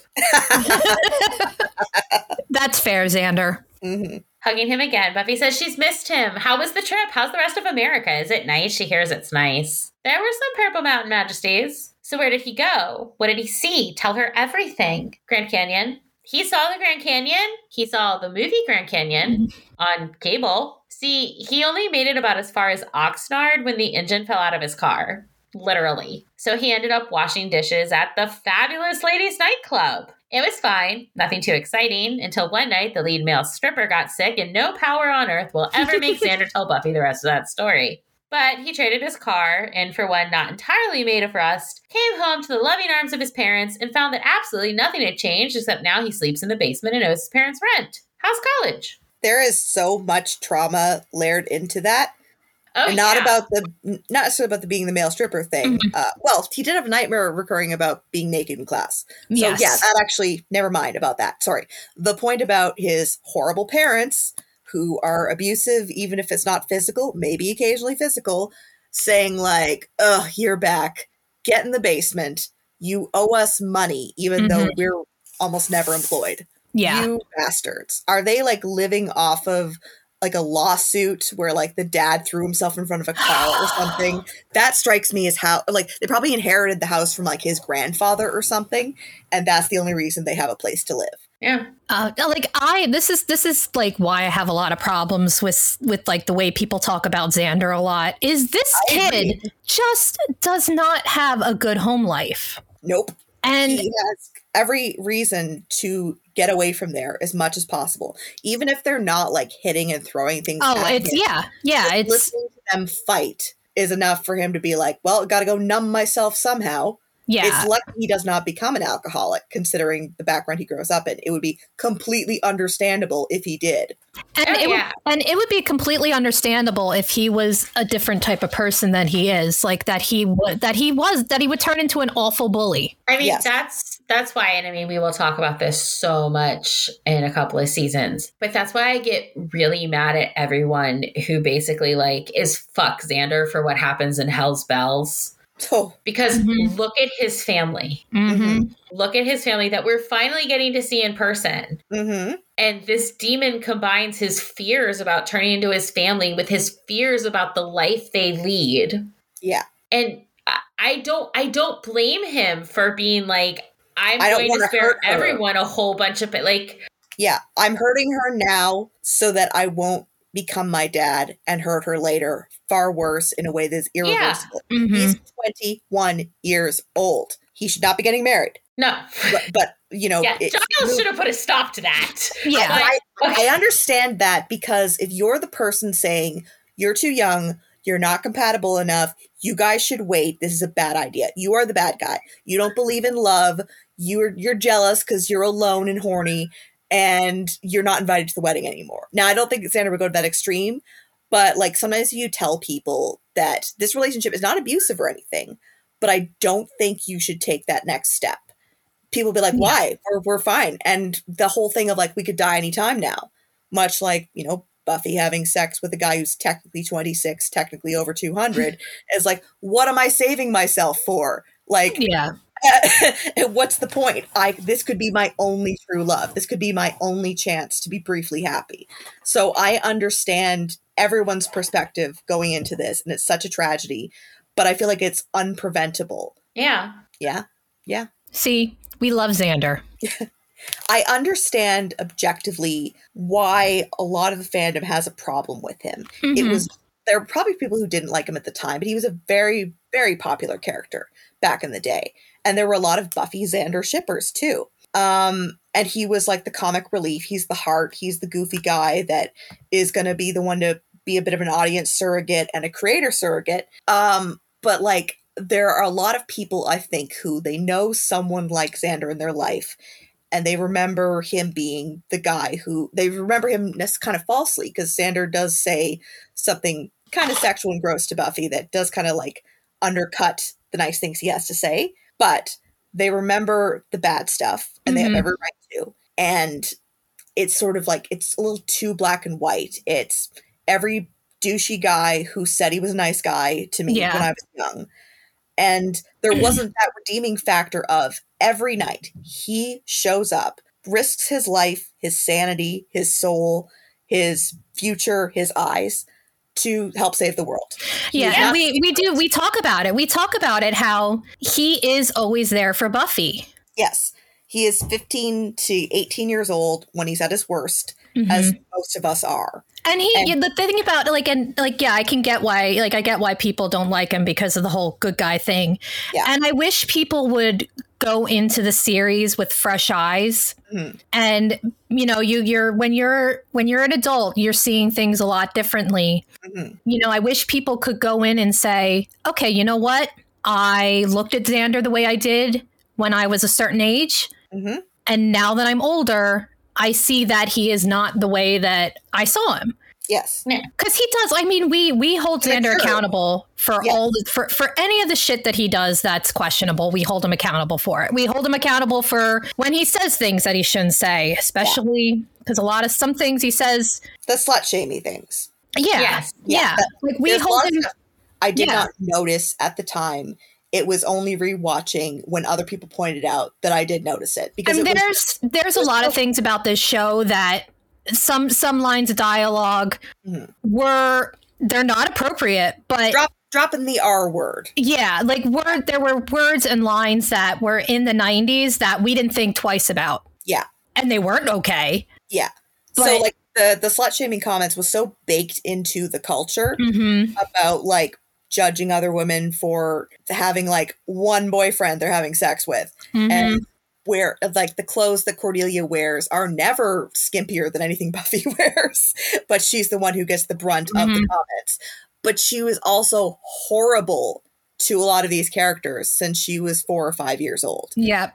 Simmering resentment. So there is a kind of like, there's a girl bossification of Cordelia, whom I love or grow to love. Oh, yeah. Yeah. Well, we talk about it all the time about how Cordelia is one of the characters that has a great character arc, how she changes the most out of everybody. And it's also, it's also going to be interesting where her journey is going to be going for a little bit, at least. Yeah. And she knows things about Xander as his girlfriend that she throws in his face. That are classist. She, even though she is a woman, she has far more privilege than him. We're looking at this from a 2022 lens where she's rich, popular, has a car that doesn't break down on the way to Oxnard. She has everyone on her side except for all the people she bullied. And he does not have that. So him making snide comments about her is not going to like lower her standing with other people. Mm-hmm. They already think he's a loser.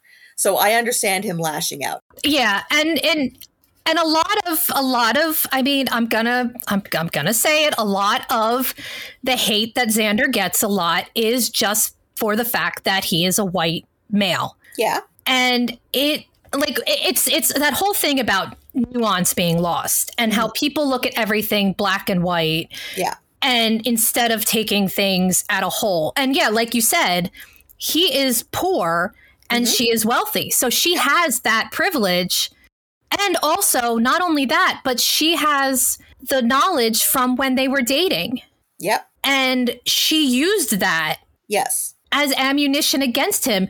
Things that he doesn't tell people. Only the people close to his know. So he trusted her and she used that as a way to lash out. And I, like we talked about how, like, when did the whole thing with her father happen? Like, so she was using her own insecurities. Let's say that happened, the whole thing going on with her dad. She was using her own insecurities against him because she wasn't used to being in this position where she didn't have anything. And I know he was an easy...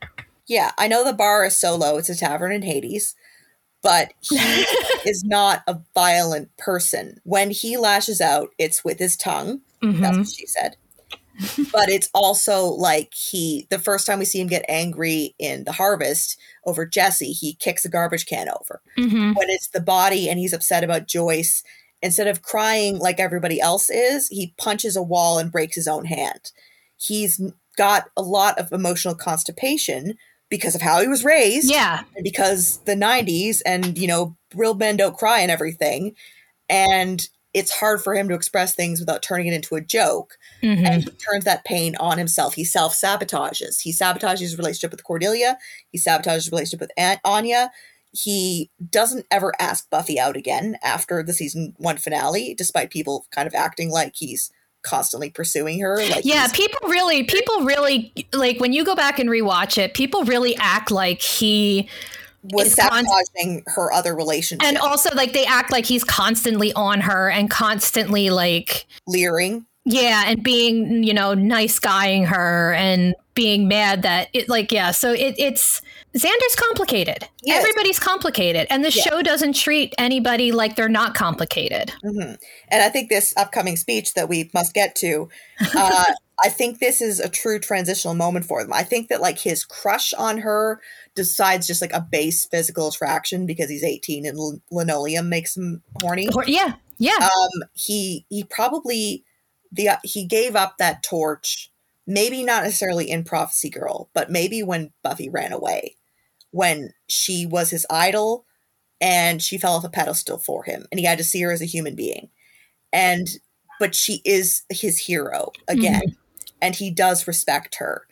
And yes, he does objectify her sometimes, but he has learned to accept that he is not the hero of this story and he's okay with being the guy that she can depend on for other things.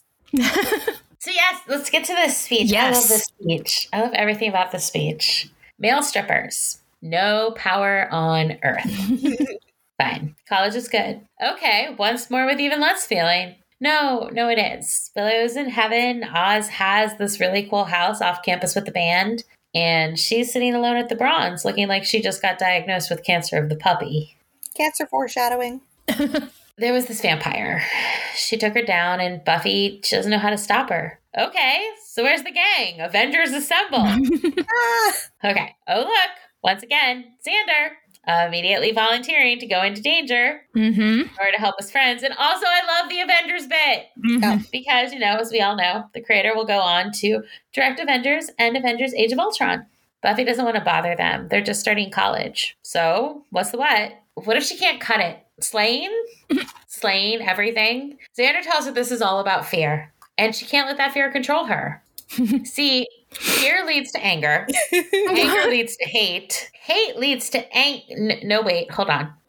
Fear leads to hate. Hate leads to the dark side. No, still wrong. First you get the women, then you get the money. No. He's going to need her to forget that. Buffy thanks him for the nonsensical pep talk and says she feels much more abstract now. Dropping those college words. Yep. The line Xander's trying to quote there is, fear is the path to the dark side. Fear leads to anger. Anger leads to hate. Hate leads to suffering. From The Phantom Menace. But the creator thought that line was some of the tritest bullshit he had ever heard. And so put Xander's line in mocking it. Yeah. The Star Wars prequels have gotten a reassessment in the last couple of years. Yeah. Like, no, they're good, actually. And it's like, oh, honey, sweetie, I've got nostalgia about seeing those movies in theaters, too, because they were the first Star Wars movies I saw in theaters because I was too young for the originals. Mm-hmm. And I do remember enjoying The Phantom Menace in the theater and then walking out and going, wait a second. I just started thinking of movies as movies that year. Mm-hmm. And it was starting to click for me. There's a difference between like good and bad dialogue. And at the very least, you cannot say that the dialogue was good in the prequels. And I have to imagine that Buffy, Willow, Xander, Oz, they went to see this in theaters in May, so excited. Maybe Buffy was like, oh, okay, I'm going along with the friends. And Oz and Xander looking at each other, and it's like the season 2 premiere of Spaced. I need a ritual bonfire. I need to tell everybody who walks by and says, I'd like a Jar Jar toy, please, about what shit he is. I need that scene, basically, like in a comic or something, of them experiencing it in real time. There's a great, they revisited when the sequels were coming out on NPR.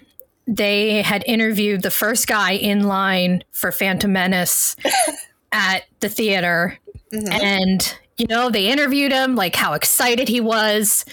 And then they caught up with him recently and played it. And he's like, you know what?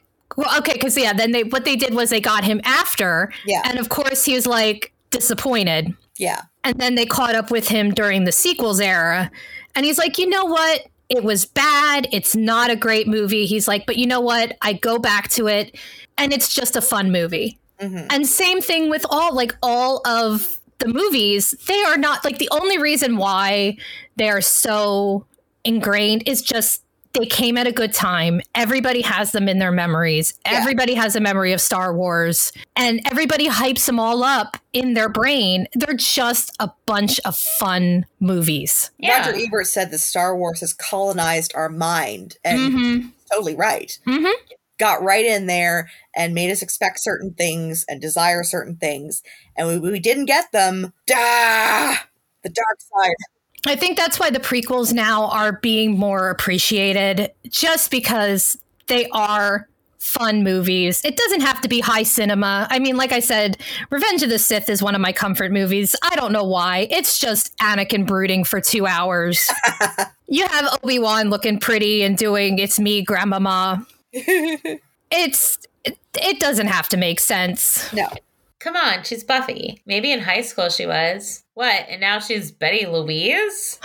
Yep, Betty Louise Botnick from East Cupcake, Illinois. Or at least she might as well be. Moving closer, Xander says, he's gone through some pretty dark times in his life. Faced some pretty scary things. Among them, the kitchen at the Fabulous Ladies Nightclub. But when he's scared and alone and it's dark, when he's freaking out, he asks himself, what would Buffy do? She's a hero. Okay. Sometimes when it's dark and he's alone, he thinks, what is Buffy wearing? There it is. Yep. She asked, and that could be one of those things they never talk about. And he agrees. So let's put this bitch in the ground. What does she say? She says, thank you. Well, nothing says thank you like dollars in the waistband. So what do they do first? Break into the administration offices, duh. Looking through the school records, they see that a few kids disappear every year. Not a ton, just enough that it's believable they dropped out. Xander can't believe the vampires took Buffy's stuff. Killing he gets, but petty larceny? It's just so petty. Also, where are they keeping it? It has to be somewhere close by, right? Someplace they can access? Looking through newspapers, Xander asks when the disappearances started. Buffy says there weren't really many before 1982. Oh, hey, the year I was born. Bingo. You did this. I did this. It's my fault. Yeah. Xander shows her where one of the frat houses closed in 82 after losing its charter, and it remains closed to this day due to zoning issues. So fun story. When I was watching this episode, I had a moment of like forgetting this show was old. Yeah. And I'm like, they've had zoning issues for like 40 years. That's what I was like, no, Mary. No, Mary. I had this 1999. Yeah, like, I had the same moment when I rewatched it. Oh, good. I'm glad I wasn't.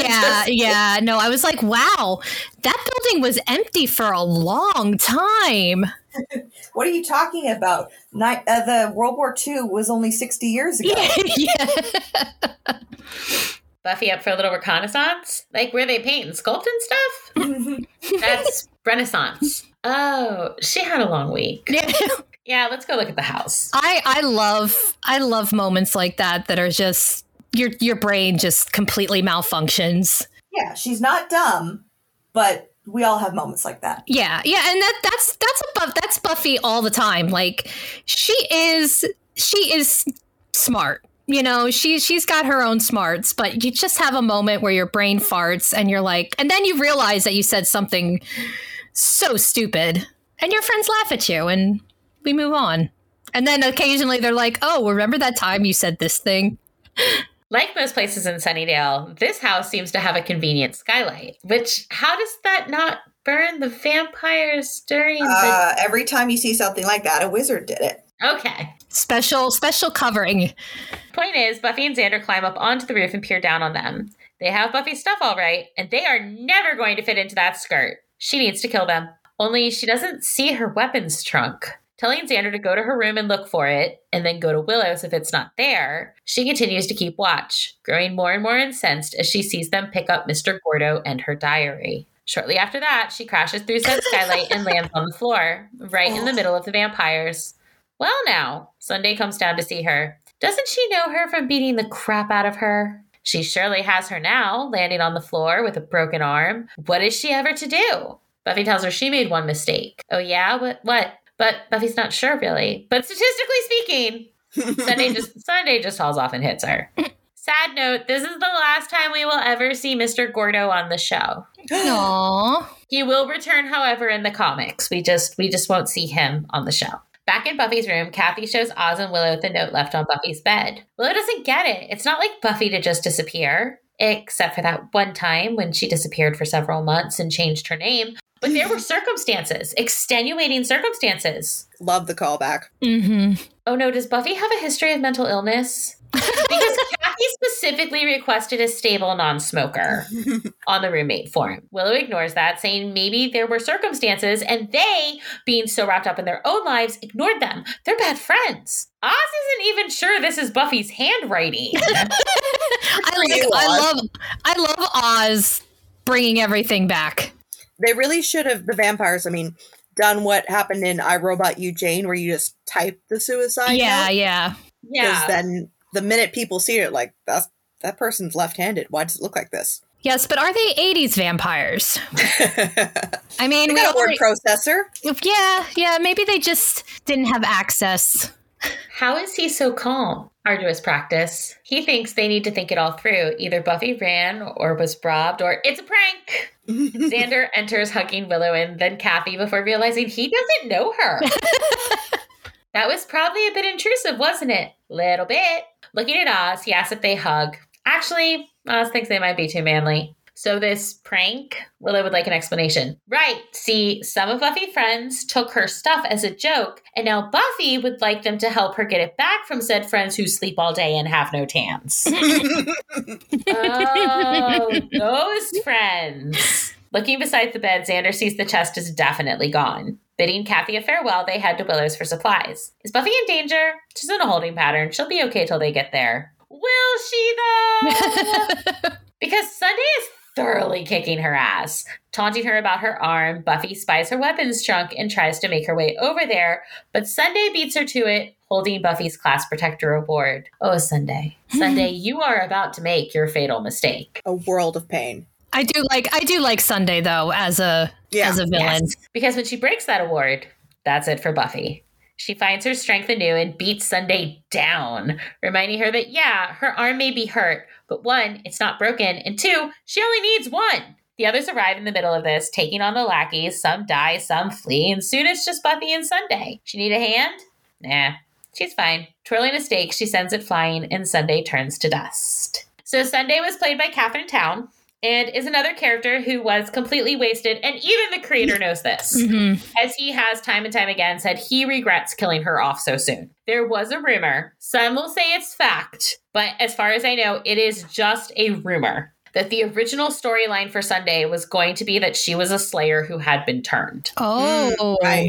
But that got scrapped before the final draft. Again, wasted potential, because that would have been so cool. Yeah, that would have been anything else with Sunday. A slayer vampire as opposed to a vampire slayer, which is such a cool concept. Mm-hmm. I can't believe it was never brought up in the show. It does come into play in the comics. Yes. TMI, there was one of the first fanfics I ever read was that concept of a slayer vampire, someone who was called because Faith is momentarily killed. This person is called, turned into a vampire. Now, best of both worlds, like a Dampier blade. Mm-hmm. And it was really fucking good. Just outed myself. No. Hold on. No, that's... In the world of things that I'm going to cut out, because our audience don't need to know these things. So I am a role player, like tabletop, online, whatever. That's how Mary and I met. That's how Fargy and I met. Role playing in the Glee fandom. Yeah. Oh, the trenches of the Glee fandom. We survived the war. Yeah. But one of my oldest Buffy characters is a slayer that was turned into a vampire. Yeah. So it's a great idea. Why not? I love that concept. Yeah. As the gang leaves, carrying Buffy's stuff, Xander asks about all the other stuff, because technically it doesn't belong to anyone, right? Ma says, that seems kind of wrong, and Xander calls dibs on the rowing machine. Xander, sell that stuff so you can pay rent to your parents. Yeah. Right? eBay Xander. Or maybe sell the shit and get your own place. Yeah. Just then, Giles arrives with weapons, ready to fight the evil. He feels awful about what he said, knows he should be urging Buffy to forge ahead independently, but maybe not right now. He's there. So shall they find the evil and fight it together? Great. Buffy and the others keep walking. The evil's this way? No, her dorm. Willow tries to get Giles to help with the boxes she's carrying, and Xander asks, college? Still scary? Nah, college is shaping up to feel a lot like high school, and Buffy can handle that, because then at least she knows what to expect. Which, of course, is when we see that she has no idea what to expect. One of the vampires who got away being tased and captured by 3 army soldiers. The Initiative, which, I am going to save my rant on them for another day. Oh, yeah. Yeah, we could do a whole side episode about The Initiative. Yay! Few final things about this episode. This was the first season premiere without Charisma or David. Yep. We all know why, but still sadness. Also, this was the first episode filmed in the widescreen format. Oh. Of course, just because the episodes were filmed that way does not mean they were ever intended to be shown that way, but streaming platforms kind of ruined that. And that is The Freshman. Oh. Yay. We have the first appearance of one of my bête noire of this series, Giles's giant ass sweaters. Yes. That looked like Olivia got in there for warmth to stretch them out. Yes. Because I don't understand it. It's interesting that now we almost never see him in a suit for the rest of this season. And of course, He was wearing tweed. I need to know if Anthony had ever had a heat stroke in Southern California wearing three-piece suits when everybody else was like in shorts and tank tops and short skirts. Yeah. But yeah, these fucking sweaters, man, they're like what I was wearing throughout the pandemic when it was really, really bad. Yep. You know, no hard pants, just sweats. And I understand it's part of his fuck it, man phase of this season. Yeah, I like how you could see past Helpless when he was booted off the council. Yeah. You could see the process of him not giving a fuck. Yeah, like wearing a sports jacket instead of the tweed. Yeah, like he would lose the jacket. His tie would be looser. He would, he wouldn't have. He'd still be wearing the tie, but the buttons would be a little undone. Like he just, you could see there are more colors. Yeah, and you could see glimpses of like Giles's personality outside of being the Slayer. Yeah. But these sweaters, they're like in puce and like a eggplant, and they're just like the grossest shades. And did someone in the wardrobe just hate him? Because he just looks so good in season 3. And then it's like, no, unless you're in the robe being Hugh Hefner, you're going to be dressing like you got dressed in the dark. We can't have Giles be better looking than the young cast members. Pretty much. Yeah. It's like how Xander and Willow have to be holding the idiot ball sometimes when they're on the show with Buffy in order to make Riley look like he's the professional and they're the amateurs. Yeah. Even though they've been doing this longer than him. And it's just, I hate shilling for a new character at the expense of established characters that really could use the arc time. Yeah, yeah. But you know what I say? Like, even every friend group, sometimes you give up the brain cell. It's true. It is true. I have to bring up the Class Protector Award. Yes. Because I really hope someone found the right glue because that means so much to me, that little award. Mm-hmm. The prom is the episode that makes me cry. And I almost never cry over movies and TV. It has to be like the perfect mixture of like catharsis for me. So it has to be happiness with sadness. It has to be anger with forgiveness. It has to be a mixture of things. People just dying doesn't do it for me. It's like, it's too sad. Like I know you should never compare anything to the Holocaust. I'm aware, but you watch Schindler's List and it's just person suffering the entire time. But it's also like a bit like something that the creator would do. It's interspersed with a lot of humor and humanity, as well as the pathos and the, oh my God, just this is like the most extreme thing you could watch in terms of despair. But the scene that gets me is at the end of the survivors giving Oscar Schindler the ring that they made and him getting so emotional over it, how he could have done more. He could have supposedly saved everybody if he just like completely given up the game. And so it should be, I suppose, the people dying that sets me off, but no, it's the moment of gratitude and relief that it's somewhat over, and the feeling of guilt and everything, and it's the object that means so much. So that moment of her getting that award, like it starts me off right. Of is Buffy Summers here? We're not friends. I'm just like the whole thing. Like and also it's acknowledgement for Buffy because she never really thought that people knew what she was doing. Yeah. So it was an acknowledgement that they didn't have a great understanding of what she was doing, but they knew that she was there. Yeah. And like the minute Jonathan gets up on stage. Yeah. Because it's a very real moment. And it's like one of those things where it could happen in real life. Somebody getting an award for doing something and not expecting it. Yeah, because I never cried at Passion. I never cried at The Body. I'm sorry. It's like it's too sad. So I can't even process. It's like a million is statistic versus one person is a tragedy. It's that kind of thing. It's like it's condensing it down to this moment of her friends are so happy for her. Giles is so proud when he takes the parasol from her and says every now and then, People and, surprise you. Yeah. Just like, I had no idea Elon Musk could be gracious. That, and then she gets her perfect dance and everything. That's what really means so much to me. And for a couple of episodes later, for that thing to be insignificant, like for me, it was a Tuesday to Sunday. It's just like an object. Yeah. And like, and, but the thing that I loved is the fact that she took that with her. Yeah. That it did. Yeah. It meant so much to her. She wanted to see that every day. That school. She took that with her when she went to college. Mm-hmm. 'Cause you know that means everything to her. Yeah. You do. All right. That is it for this week. Thank you all for listening. And thank you, Caroline. Thank you, Caroline. You're welcome. I love being here. You guys are amazing. Thank you. You're amazing for wanting to be here with us on a Sunday morning. Yeah. Almost 3 hours. Yep, I'm a kind of random person. Never met you guys in real life. We love it, and we love it. It really does. It really does make us feel good. It does. That somebody who doesn't know us appreciates it. Like that feels no social obligation to listen to us ramble. Because we like for the most part, like we know our friends listen to it. My husband listens, so we know like because they feel obligated. To support us. So yes, thank you so much. We're so glad that you wanted to come on and talk with us. Yay.